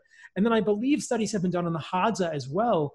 And the Hadza have an incredibly high alpha diversity, but they only eat three or four foods at any one time because there's only three or four foods in season. Over the course of a year, they might shift their foods and uh, they certainly eat some plant foods now because they've been marginalized and they can't hunt animals as much as they would like. But the Hadza are not out there right now eating 100 types of plants. There's just not that many plants in that region of Africa, but they have a high alpha diversity. So this notion, I think, it's one of my missions in the next few months to to continue to have conversations about this and um, i'm definitely going to have more conversations with people on my podcast and challenge this notion that we need plant fiber for high alpha diversity. That's not true at all. And then at a clinical level, I'll just add this the the amount of improvement symptomatically that people get from a carnivore diet is strongly suggestive that the removal of fiber is not hurting the gut because basically what I see is people completely resolving the symptoms of small intestinal bacterial overgrowth, gas bloating, constipation, among others. There are many, there are published case reports of resolution of Crohn's, ulcerative colitis, and many other bowel issues. So if, if the removal of fiber were so catastrophic for the gut, uh, we would all, we would, we should all have Crohn's or inflammatory bowel disease, or we should all have, you know major gut issues when we're not eating plants and we see the complete opposite in the community. Yes indeed. Well that was just terrific absolutely terrific. So i it's a great summary on the whole topic. And you know I, I, your ver, your insights on the backward connection between a person's health and their gut flora which i've never heard anyone address is is probably on target and it makes perfect sense i it it's a, a novel insight. So thank you for sharing that. So uh, on the tail of what you said about the autoimmune disease, I want to jump into that too because it's not. This is sort of an artifact of some of these molecules and phytoalexins that are in the plants, and the absence of them when you stop eating the plants, it seems like almost every single autoimmune disease improves. And that was initially how you yourself went into this, not for not only for your personal experiences, but on the tail end of Mikhaila Peterson is really I think maybe one of the leading people who've catalyzed it in the modern era is the carnivore diet is Mikhaila, and she's a, an unbelievable story. And if you really want to go deep into this, listen to her two or three hour podcast with Joe Rogan a few years ago. I did a podcast with her on mine too. Yeah. Okay, I didn't know you did. So that yeah, yeah. yours is probably better. But uh, amazing story in this woman. And my heart goes out to her. She just was went through so much misery, but she got better on it, as did you. So why don't you talk about the impact of carnivore and autoimmune? Because I think it's a fascinating concept. Yeah, and, yeah. And my view, I think it's almost medically and criminally reprehensible, mal, reprehensible malpractice if a clinician does not put a autoimmune patient on, autoimmune, on a carnivore diet. I, I would agree with you. And, you know, that's my goal is to help people understand that it's a safe intervention, that, that we're doing elimination diets now.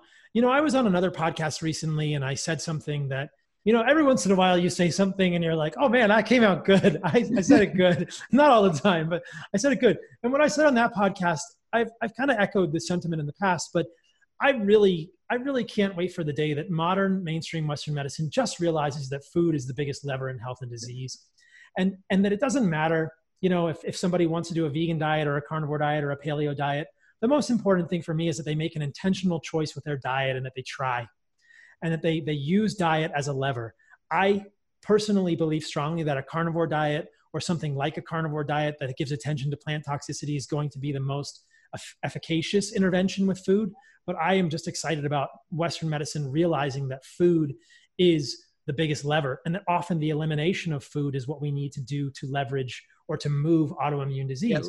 Yeah, let me just butt in here for a bit and just mention that because uh, the point I wanted to make earlier, and it's not just the food is the biggest lever, but also the time that you eat the food because you yes. could eat the carnivore diet, but if you're eating it for 18 hours a day, I can guarantee you you're going to run into problems. So it's it's it's not so much the food you eat too, but it's the when you eat that food. So it's the combination that forms this incredible magic that just just moves your whole biology towards health.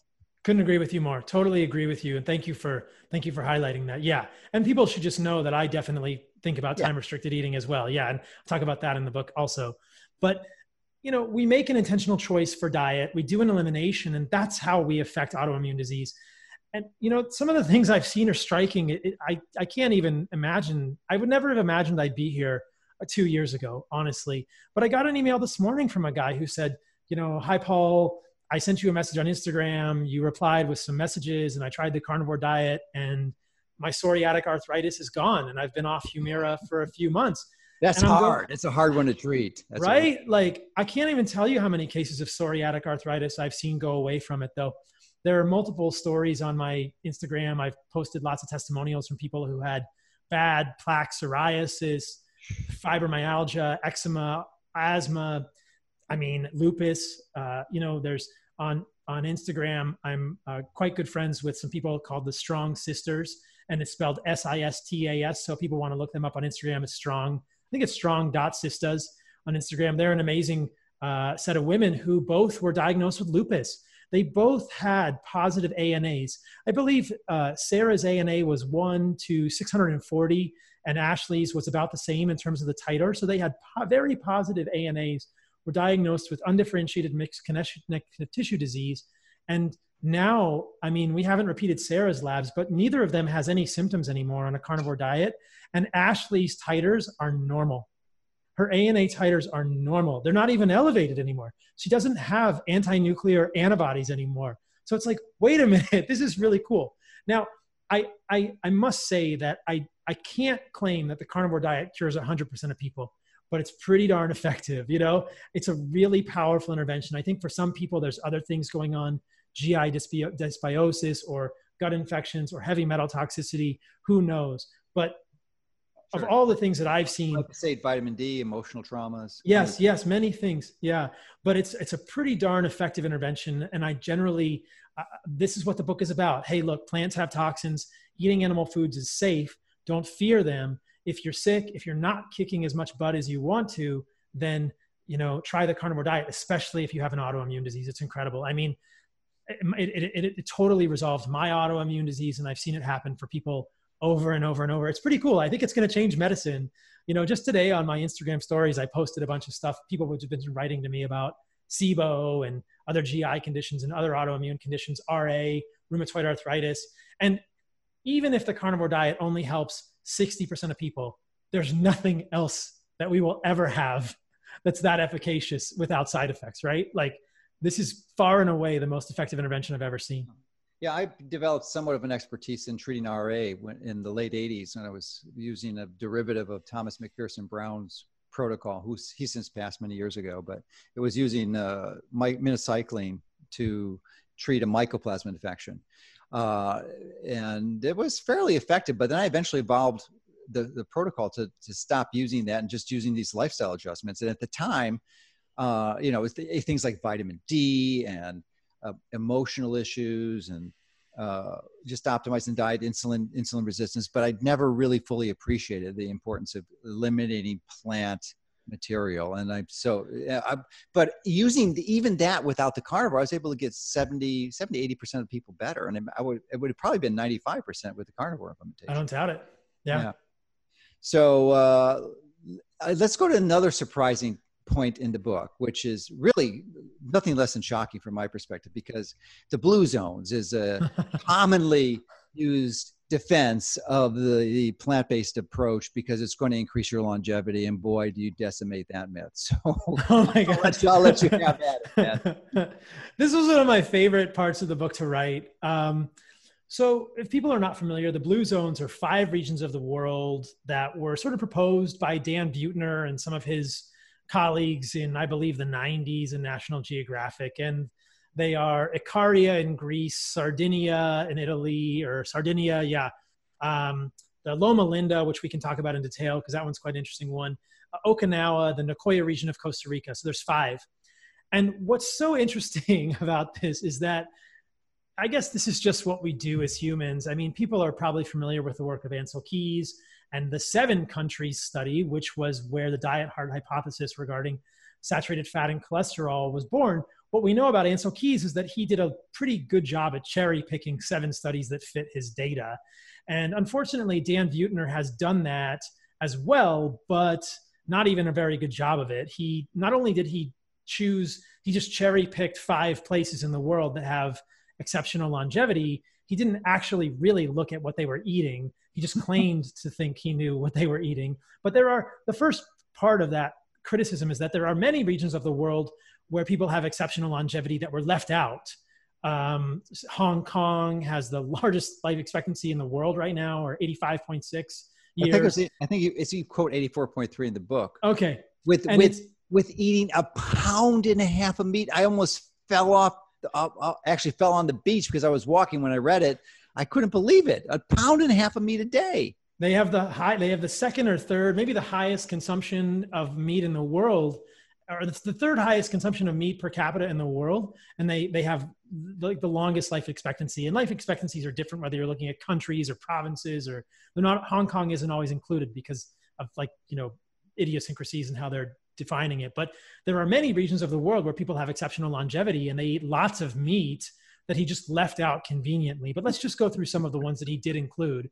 Um, so the first one is the Nicoya region of Costa Rica. Well, the Nicoya region of Costa Rica is only a region of longevity for males. I don't know why. It probably it probably has to do with genetics, and we talk about that later. But it's only males that have exceptional longevity in the Nicoya region of Costa Rica. But the, if anyone has ever been to the Nicoya region of Costa Rica, they know that both men and women treasure meat, and they eat more meat in the Nicoya region of Costa Rica than the average uh, person in Costa Rica, and they use more animal fats to cook it in. So they don't use like the vegetable oils as much. because I guess they're more expensive and they're just going to use the animal fats, which many people would say, oh, that's, you know, you don't want to use lard, but they're just using mm-hmm. natural lard to cook things in. And they're eating more meat than the regular people in Costa Rica. And then the males are living longer. That's a region of longevity for males. So I don't know why that one got included in the thing. And then in Sardinia in Italy, they treasure meat. I mean, if you look up Sardinia, it's just out of this world. Like they have whole feasts of meat. And there's something in Sardinia called sardo pig. They have a delicacy named after their like named after where they live because they treasure meat so much.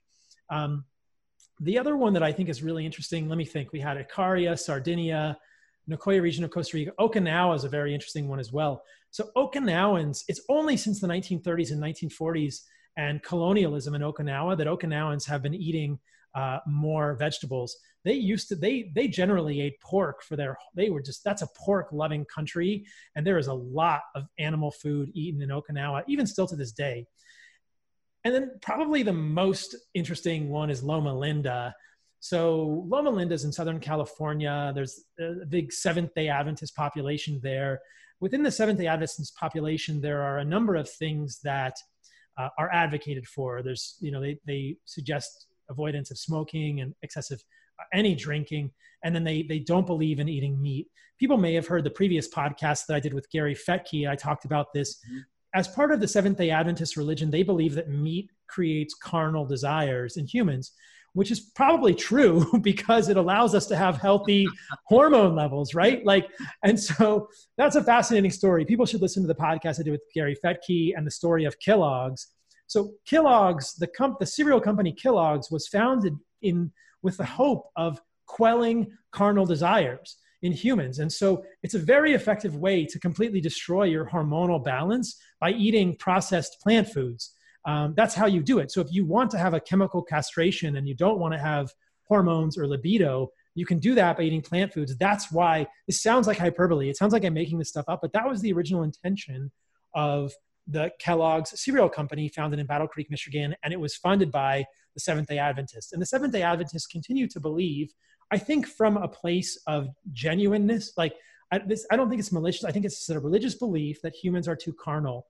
Mm-hmm. Well, you know, we all have hormones you know this is just how we are as humans but you know they they they believe that we, if we eat a vegetarian diet it will control our carnal desires which it probably will because our hormones will tank in a negative way but so in the seventh day adventist region of california is a zone of longevity they live about 7.3 years longer than the average californian but what's so interesting this actually came up on the doctors is that the Mormons, California Mormons, also live seven ish years longer than the general population, but they don't shun meat at all. And so it's probably not the shunning of meat in Loma Linda or anywhere in any of these other blue zones that's leading to longevity.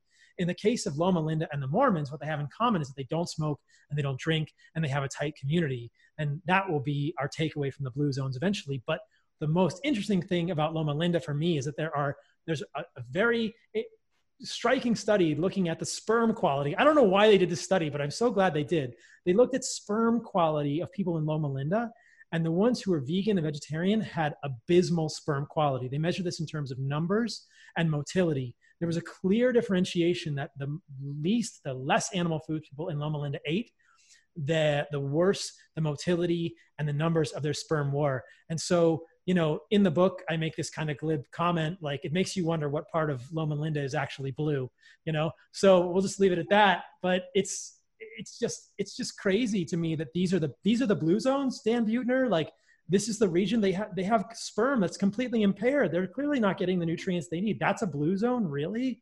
Like that's uh, great. So the blue zones is you know what many plant-based people will use to justify their choice uh, with respect to longevity and health. But the, the other ones out there are loads of studies purporting that plant-based diets are far healthier than ones that consume animals. So i'd like you to discuss that because i think it's a really important concept. And you know the issues such as healthy user bias and these these are are uh, epidemiological epidemiological studies that that are essentially correlation. They're not uh, uh, what is it the uh, interventional trials. Yes. That you know are, are more definitive, and you can make causal causal conclusions from, but but you can't from from these these correlation studies. So why don't you discuss that? Because I think this this is really uh, a strat, not a strategy, but uh, a story and uh, line of reasoning that many plant-based people use to justify their choice. This is probably one of the most important things I talk about in the book, and I, I, hope I think this will clear up things for people in general, and this is probably going to be a large part of my crusade moving forward. Is to just educate people about types of studies and what they are in medicine. The majority, in fact, I think that like almost every single study that is used by the plant-based movement to support their cause is epidemiology. And as you suggest, epidemiology is not interventional, it's observational.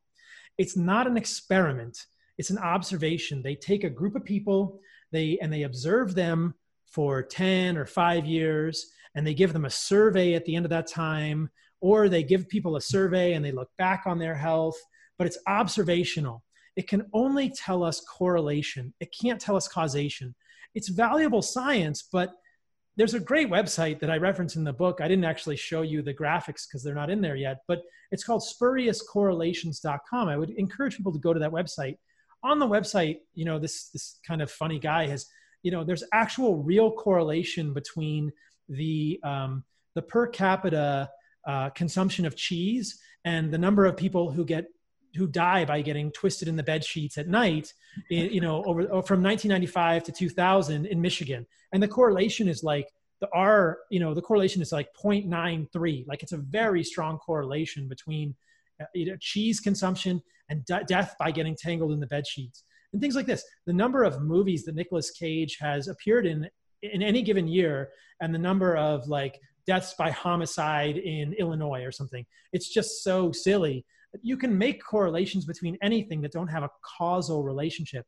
And but what we see here is that as you're suggesting, there are studies, epidemiology, observational studies that show a correlation between fruit and vegetable consumption and improved health outcomes. But does that mean that it's the fruit and vegetable consumption that's causing the health outcomes? We can't tell. It could be, or it might not be. The problem is that in nutritional research, very seldom is the, it can generate a hypothesis, but very seldom is that hypothesis tested with interventional research. It has been sometimes, and we'll talk about that.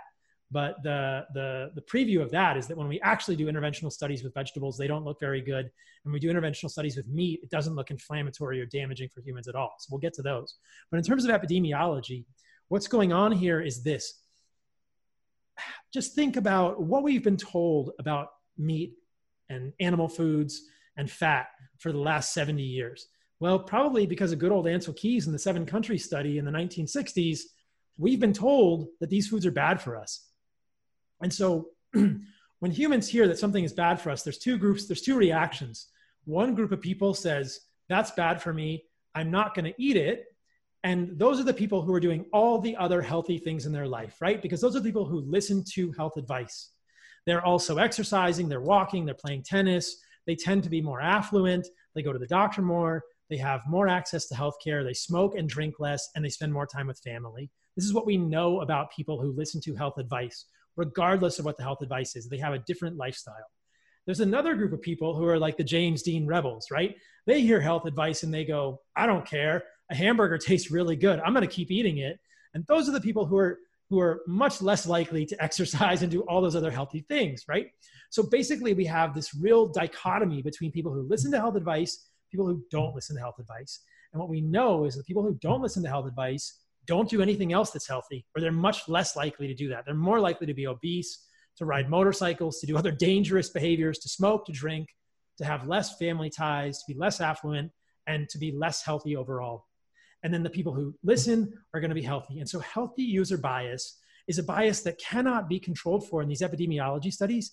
What we're probably seeing here is that people who eat more fruits and vegetables are also doing other healthy behaviors, right? They're exercising, and this this is the takeaway from the blue zones too. Yeah, people in Loma Linda live longer because they don't smoke or drink. The Mormons live longer because they don't smoke or drink, right? The people who can do the exercise, be in the sun, those are healthy behaviors as well that's going to create longevity. But when it comes to diet, we really can't tell because that's that's a very complicated thing. And there's one study in the book that I mentioned that really, really drives this point home. It's called the UK Shoppers Study. People Google UK Shoppers Study, they'll probably find it. And in, this was done in, in Britain, and they compared the, the death rate, so the standard mortality ratio of vegetarians to the general population. And the vegetarians live longer. They had a, they had a lower standard mortality ratio to the general population, right? But then they compared the death rate of vegetarians to other people in the, in the population who ate meat. So they were omnivores, but these people did healthy behaviors. So they were actually able to compare two groups of people who listen to health advice and do healthy behaviors, and they had equivalent death rates. Equivalent. So it, it's not the exclusion of meat probably that's causing these health outcomes to look good. It's the other things they do. This is healthy user bias. But when people are hearing this in the media, if they say people who eat fruits and vegetables live longer, da da da da da, it's often healthy user bias. So what do we do? We generate a hypothesis. We go back and we test the hypothesis. It's just very hard to test that hypothesis because how do you do a study long enough where you're giving some people more fruits and vegetables?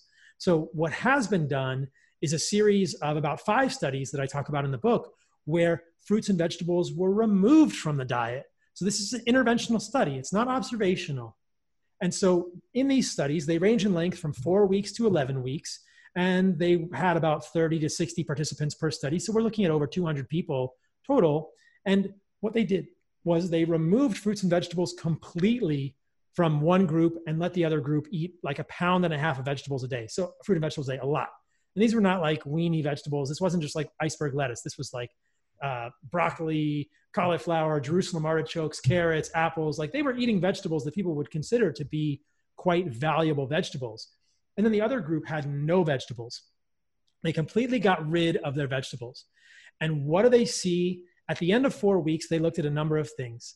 They looked at oxidative stress, they looked at uh, inflammatory markers, and they looked at markers of immune activation. And what do they see?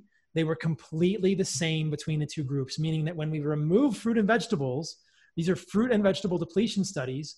When we remove fruit and vegetables, there is no detriment, there's no change, there's no benefit to having them in there. There's no change when we take them out in terms of oxidative stress, F2 isoprostanes, DNA damage, 8 hydroxy 2 deoxyguanosine, immune activation, markers of immune populations. So just when we remove vegetables, we don't see any change in the population. So how can vegetables be so beneficial if we take them out and we don't see any? There's no difference. Like there, you know, we didn't get more inflammation or more oxidative stress or any of these things. So we need to do more of those interventional studies.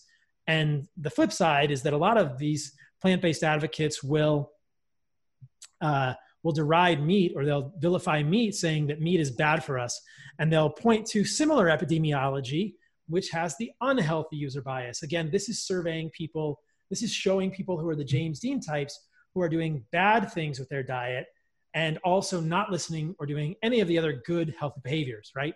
So, um, in those people, they, they can show that the people who eat more meat do worse. But again, it's unhealthy user bias. It's probably that those people who are eating more meat are eating more mm. meat with milkshakes, processed foods, bread, sugar, and all these other things, soda, because they're not listening to health advice.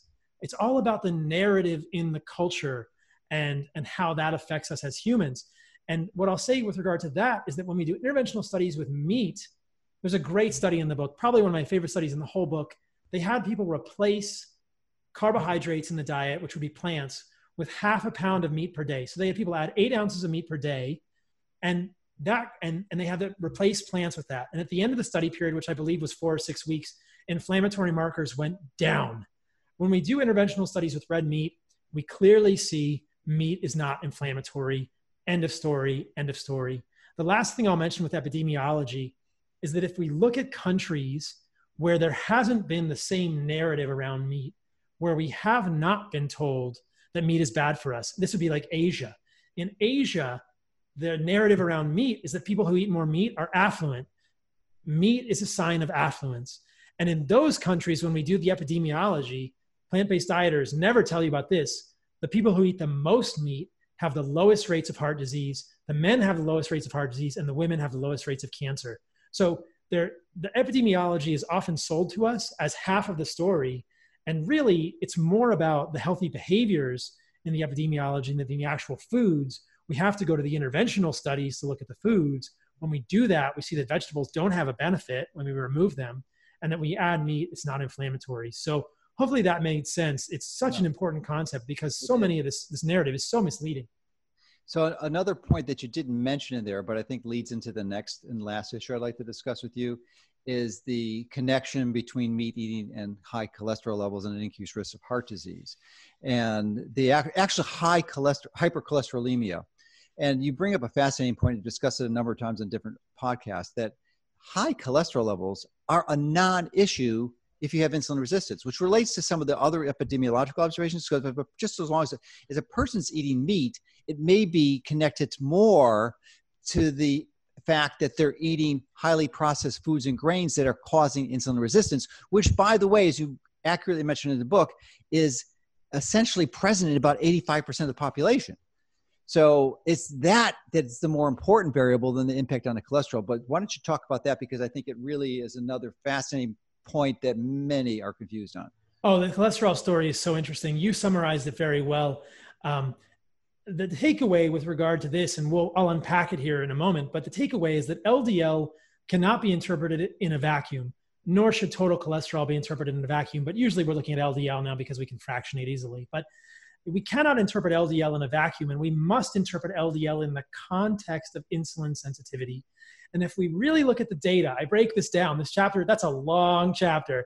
I break I break that down in detail that in the setting of insulin sensitivity, LDL is uh, is not an issue at all, and probably more LDL is protective.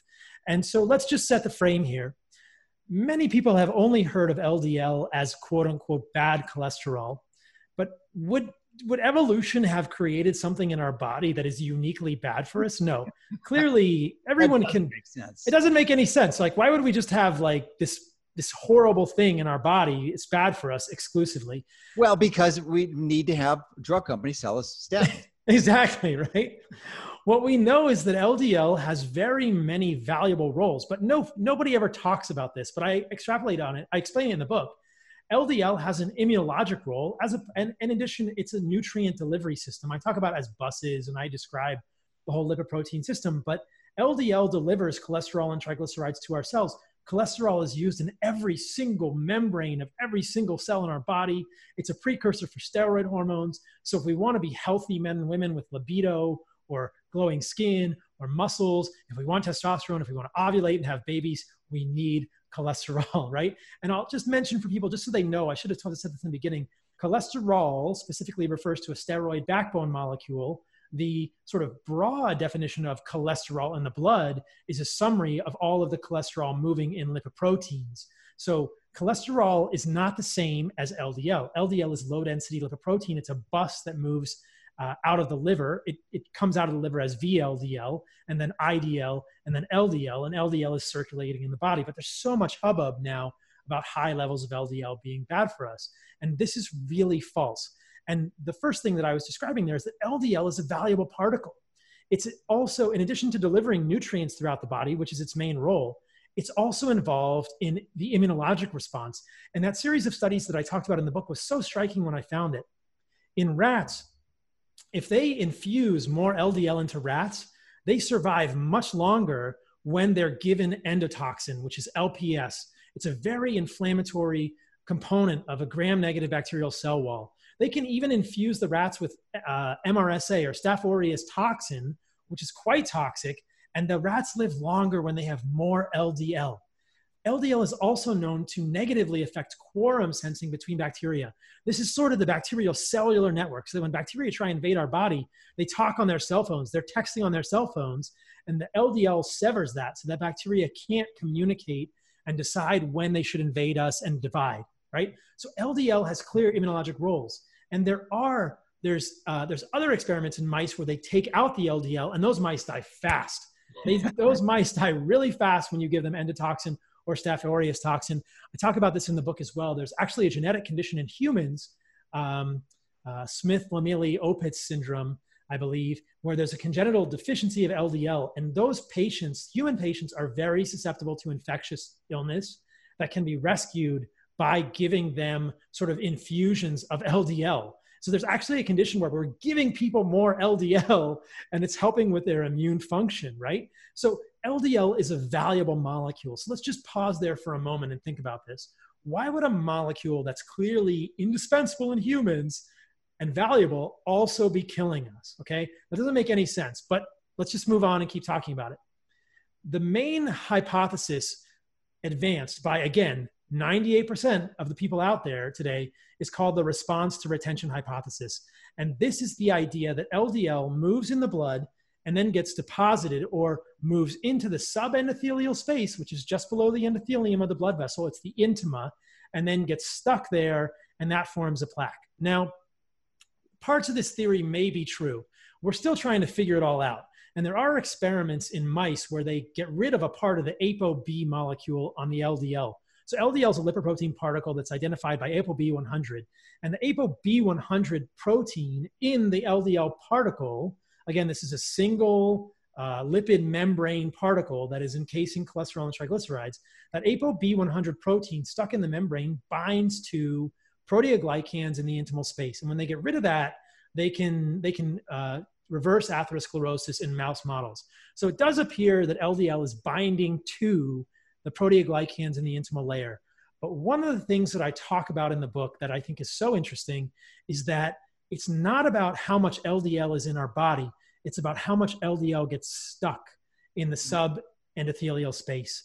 And what determines how sticky LDL is and how sticky our subendothelial space is?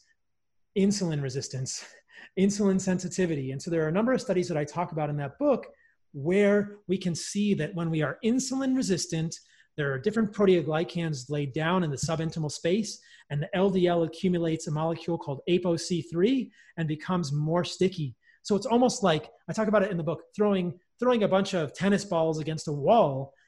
They're not going to stick, right? LDL normally is meant to move in and out of the subendothelial space. This is the normal action of LDL. It delivers nutrients to the intima, because the intima doesn't have a direct blood supply. It needs to get nutrients. The cells in the intima need cholesterol and triglycerides as well. LDL moves in, it's like a bus. It goes into a little neighborhood, it comes out of the neighborhood. But if the LDL is sticky and the intima is sticky, then it gets stuck there. And insulin resistance can cause it to get sticky or damage to the endothelial layer, damage to the blood vessel can cause that to get sticky and it pulls in more LDL. Insulin resistance can probably also cause damage to the endothelium, but it has to be sticky. If I coat the tennis balls in Velcro and I coat the wall in Velcro and I throw the tennis ball against the wall, it's going to get stuck, right? That's how it works here. So I want to share one other set of studies here, which I think really illustrate this well. Um, this is really fascinating. So what we're looking at here, can you see this okay? Sure, yeah. So let's look at this one. In the book, I talk about this the Framingham study is one of these studies that shows hey, look, the more LDL you have, the higher your increased risk of coronary artery disease. This is across the entire Framingham cohort. This is about a 5,000 person epidemiology study from New England, right? But what's so interesting about the Framingham. The longest, the longest epidemiological studies. Yeah. Well, you'll see here that, you know, LDL at 100, you've got an increased risk, 2.5 relative risk uh, and, and you go up to an LDL of 220, you've got a relative risk of eight, right? So they're saying, hey, look, this guy is wrong. Like Dr. Sal, you know, this guy doesn't know what he's talking about. But look at this graph. So this is that same data from the Framingham study stratified by HDL. And you see two very distinct patterns regarding LDL and risk of coronary artery disease. What we know about HDL is that the HDL number is a very good proxy for insulin sensitivity. And that low HDL sometimes, the majority of the time, low HDL indicates insulin resistance and a high HDL indicates insulin sensitivity. One of the things that I use in my clients to get a good sense of insulin sensitivity is triglyceride to HDL ratio. And I think if you looked at that, you would see the same pattern. But this is the exact same data that I showed in the first graph. And what we see here is that in people who have high levels of HDL, meaning that they're insulin sensitive, there is essentially no correlation between the levels of LDL and the relative risk of coronary artery disease. But conversely, people who have low HDL, insulin resistance, there's a very strong correlation between uh, levels of LDL and levels of heart disease. So the takeaway here is that it's not about how much LDL is in your body. It's about how much LDL is getting stuck because these people are insulin sensitive. They can have tons of LDL, 220 milligrams per deciliter. It's not getting stuck in the endothelium. It's not causing heart disease. When we stratify the data, and I think that if we did this with all of the studies that have been done, all of the epidemiology studies that have been done correlating LDL with coronary vascular disease, if they stratified them by insulin resistance, we would see a totally different pattern emerge. Yeah. Yes, indeed. So thank you for sharing that. And just to make a point of distinction, the LDL is not the total cholesterol. So that's significantly lower and the 220 you quoted might correlate with a total cholesterol of over 300. Yeah, it could. Yeah. So, uh, well, thank you for the, all that information. And I think the concluding component should be your tips and recommendations uh, on how to implement this, which is the nose to tail strategy that you recommend. And also, uh, to just to reinforce the timing on this, because I wanted in our initial discussion, I was concerned about the mTOR activation, and you helped me understand that it was the insulin that activates mTOR far more than the, the, that. And but uh, certainly the, the uh, leucine content of meat will activate it somewhat. Sure. And if you're doing it chronically, it's a problem. But when you restrict it, it isn't. And the other thing is, is you are not insulin resistant if you're not eating carbohydrates. It just is not going to happen. And you have really high ketones and your AMPK is elevated and you're, you know, you're activating your SIRT1s and all these powerful metabolic pathways are being activated. So how do you implement this strategy? So um, yeah, I go into detail about this in the book. It's I think about it just the way that our ancestors would have eaten meat, the way that indigenous people eat eat eat, eat animals, I should say. Mm-hmm. They eat the whole animal. They eat nose to tail. And this means eating animal meat, but it also means eating some animal fat from good animals. And I only recommend or I strongly advocate eating animals that are grass fed, grass finished, the best quality we can get, supporting regenerative agriculture, farms like White Oak Pastures for mm-hmm. sure. And I've been, to, eat, I've been to Will Harris's farm and we've actually yeah with him. So I'm going in December. I'm super excited. So yeah, and actually comment too on the dangers of plant oils, not necessarily highly refined uh, processed oils, but oils like like coconut oil would be one, or MCT oil that c- can be used and and would seem to be synergistic with the carnivore approach, but technically certainly plants. Yeah, yeah, we can talk about that too. So I just what I talk about with in terms of how to implement it I, I, I recommend that people think about eating some organ meat. And this may be foreign to some people, or if people are from other countries, they may have already embraced organ meats. These are things like liver and kidney are probably the first two to start with. Um, and those, in addition to animal meat and animal fat, will really change the nutritional composition of the diet. Let, let, and, me, give, let me give a little tip here. I'm sorry for interrupting, but liver as liverwurst, which liverwurst is about 50% liver. Yeah. It is a much more palatable it is. it's cooked and it's that's the way to do it. That's what i do. I've ordered like 25 pounds of that stuff and it's i have it pretty much every day. It's good. Liverwurst is a great way to get liver. Um, but you know a carnivore diet i guess we haven't really defined it. It's just animal foods so no plant foods but uh, depending on people's tolerance and what they like i think it's reasonable you're not going to find toxins like you do in plants and animals because animals can run away they don't make the same plant toxins and so you can include seafood, you can include eggs, you can include chicken, turkey, pork, beef. I think the red ruminant meat is probably the best thing to have in your diet, but eggs are a valuable component. People could include dairy if they're not sensitive to it. You might want to think about organic dairy. You might want to think about A2 dairy versus A1 casein. I talk about that in the book. That would be things like goat and sheep milk or specific A2 dairy from cows rather than A1 dairy. But you can include a lot of foods that are not just steaks and the more foods, especially things like eggs, liver, kidney, organ meats. Um, on the last podcast, we also talked about ancestral supplements. These are great adjunct because they make freeze dried components of these organs that you can uh, get the organ meat if you're not used to eating it. But I, I would favor the, the real organ first.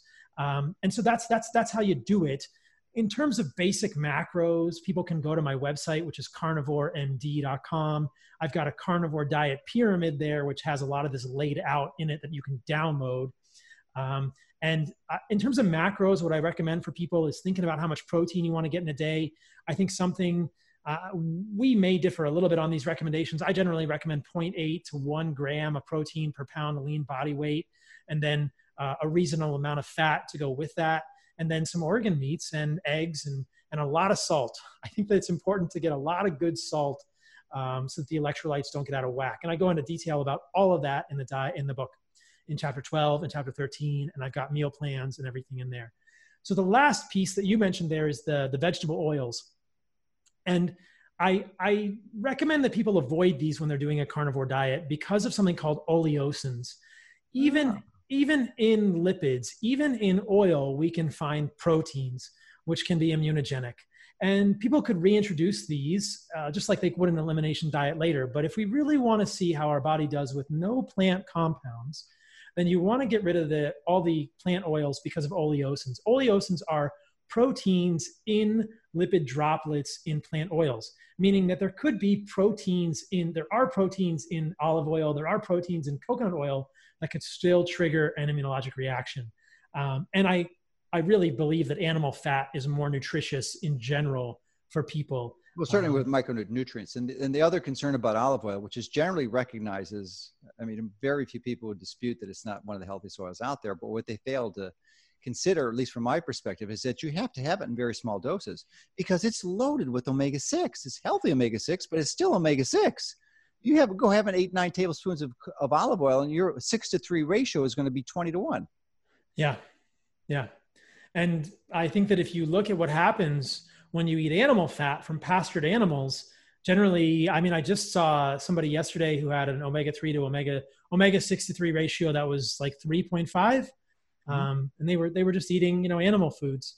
So yeah, you, yeah. you can you can obtain you know really good six to three ratios. Yeah, I think that goes back to the you were talking about the K one versus K two analysis and nutrition tables, and I think a lot of it that data is still flawed because they are not measuring levels from pastured animals. Exactly. It's really CAFO animals, and it's a total different uh, fatty acid profile.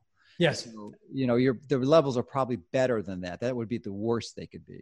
Yeah, yeah. And the other thing I'll mention two more things before we close out here. We've done a we've done an epic here, Dr. Mercola. We talked about everything. This is pretty comprehensive. Yeah. Um, the other well, thing, two things I'll mention. because you, this is some groundbreaking information, and it's you know, one of the other things I enjoy about your take is that you are an innovator. You're thinking out of the box. Now, you're not the first person to do carnivore, but you really explored it at a profoundly deep level. All the ins and outs that that you know, you aren't parroting someone else's information. You're no. in many cases just bringing this to the table, and you're the first one who's really uncovered this fact. Yeah. So the uh, what I'll say about animal fat is that it's very rich in vitamin E. One of the criticisms of the carnivore diet has been where are you going to get your vitamin E? And I think it's just like you're saying it's just not measured properly in animal fat because when I've checked my vitamin E levels in the serum and the vitamin E levels of all of the people I work with, they are astronomically high. I mean, they're not like dangerously high, but we have robust levels of vitamins E in our blood and it's coming from animal fat. And so we're not measuring it properly. And then I just wanted to touch on vitamin C before we go because a lot of people wonder about vitamin C on an animal based diet. Where are you getting it? Are you getting enough?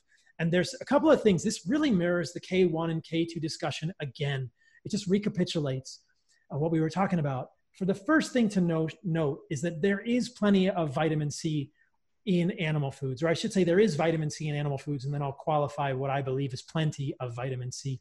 But there's vitamin C in animal foods. It's just not been measured by the USDA, but there are papers that I cite in the book. It's very clear meat is known to be an anti-scorbutic fresh animal meat cures scurvy. There is vitamin C in animal meat. It's about 15 milligrams per pound. It's more in grass fed meat. And then there's more vitamin C than that in the animal organs. So, liver and kidney have about 30 milligrams of vitamin C in three ounces. And so, in a day, without supplementation, I probably can easily get, I would say, 60 to 80 milligrams of vitamin C in my diet which is almost even the RDA for vitamin C from animal based sources. And I think that the more we learn about vitamin C, well, we, we will learn that animal and plant sources of vitamin C are very different and affect the body differently. But the two takeaways of vitamin C are this. In order to prevent scurvy, we can eat as low a dose of 10 milligrams of vitamin C.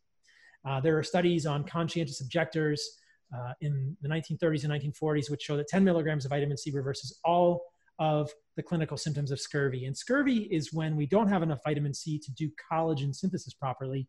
We can't make the triple stranded uh, the triple helix of collagen. We can't hydroxylate the single strand collagen well, and then all of our tissues break down.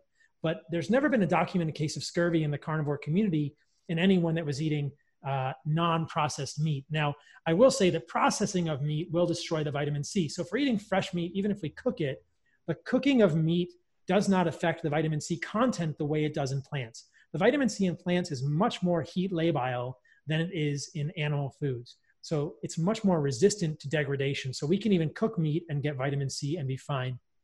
And then the most important point here is that I think that vitamin C research really needs to move forward because in interventional studies with vitamin C, we do not see a benefit in common cold, longevity, mortality, all cause, or mortality from cardiovascular disease.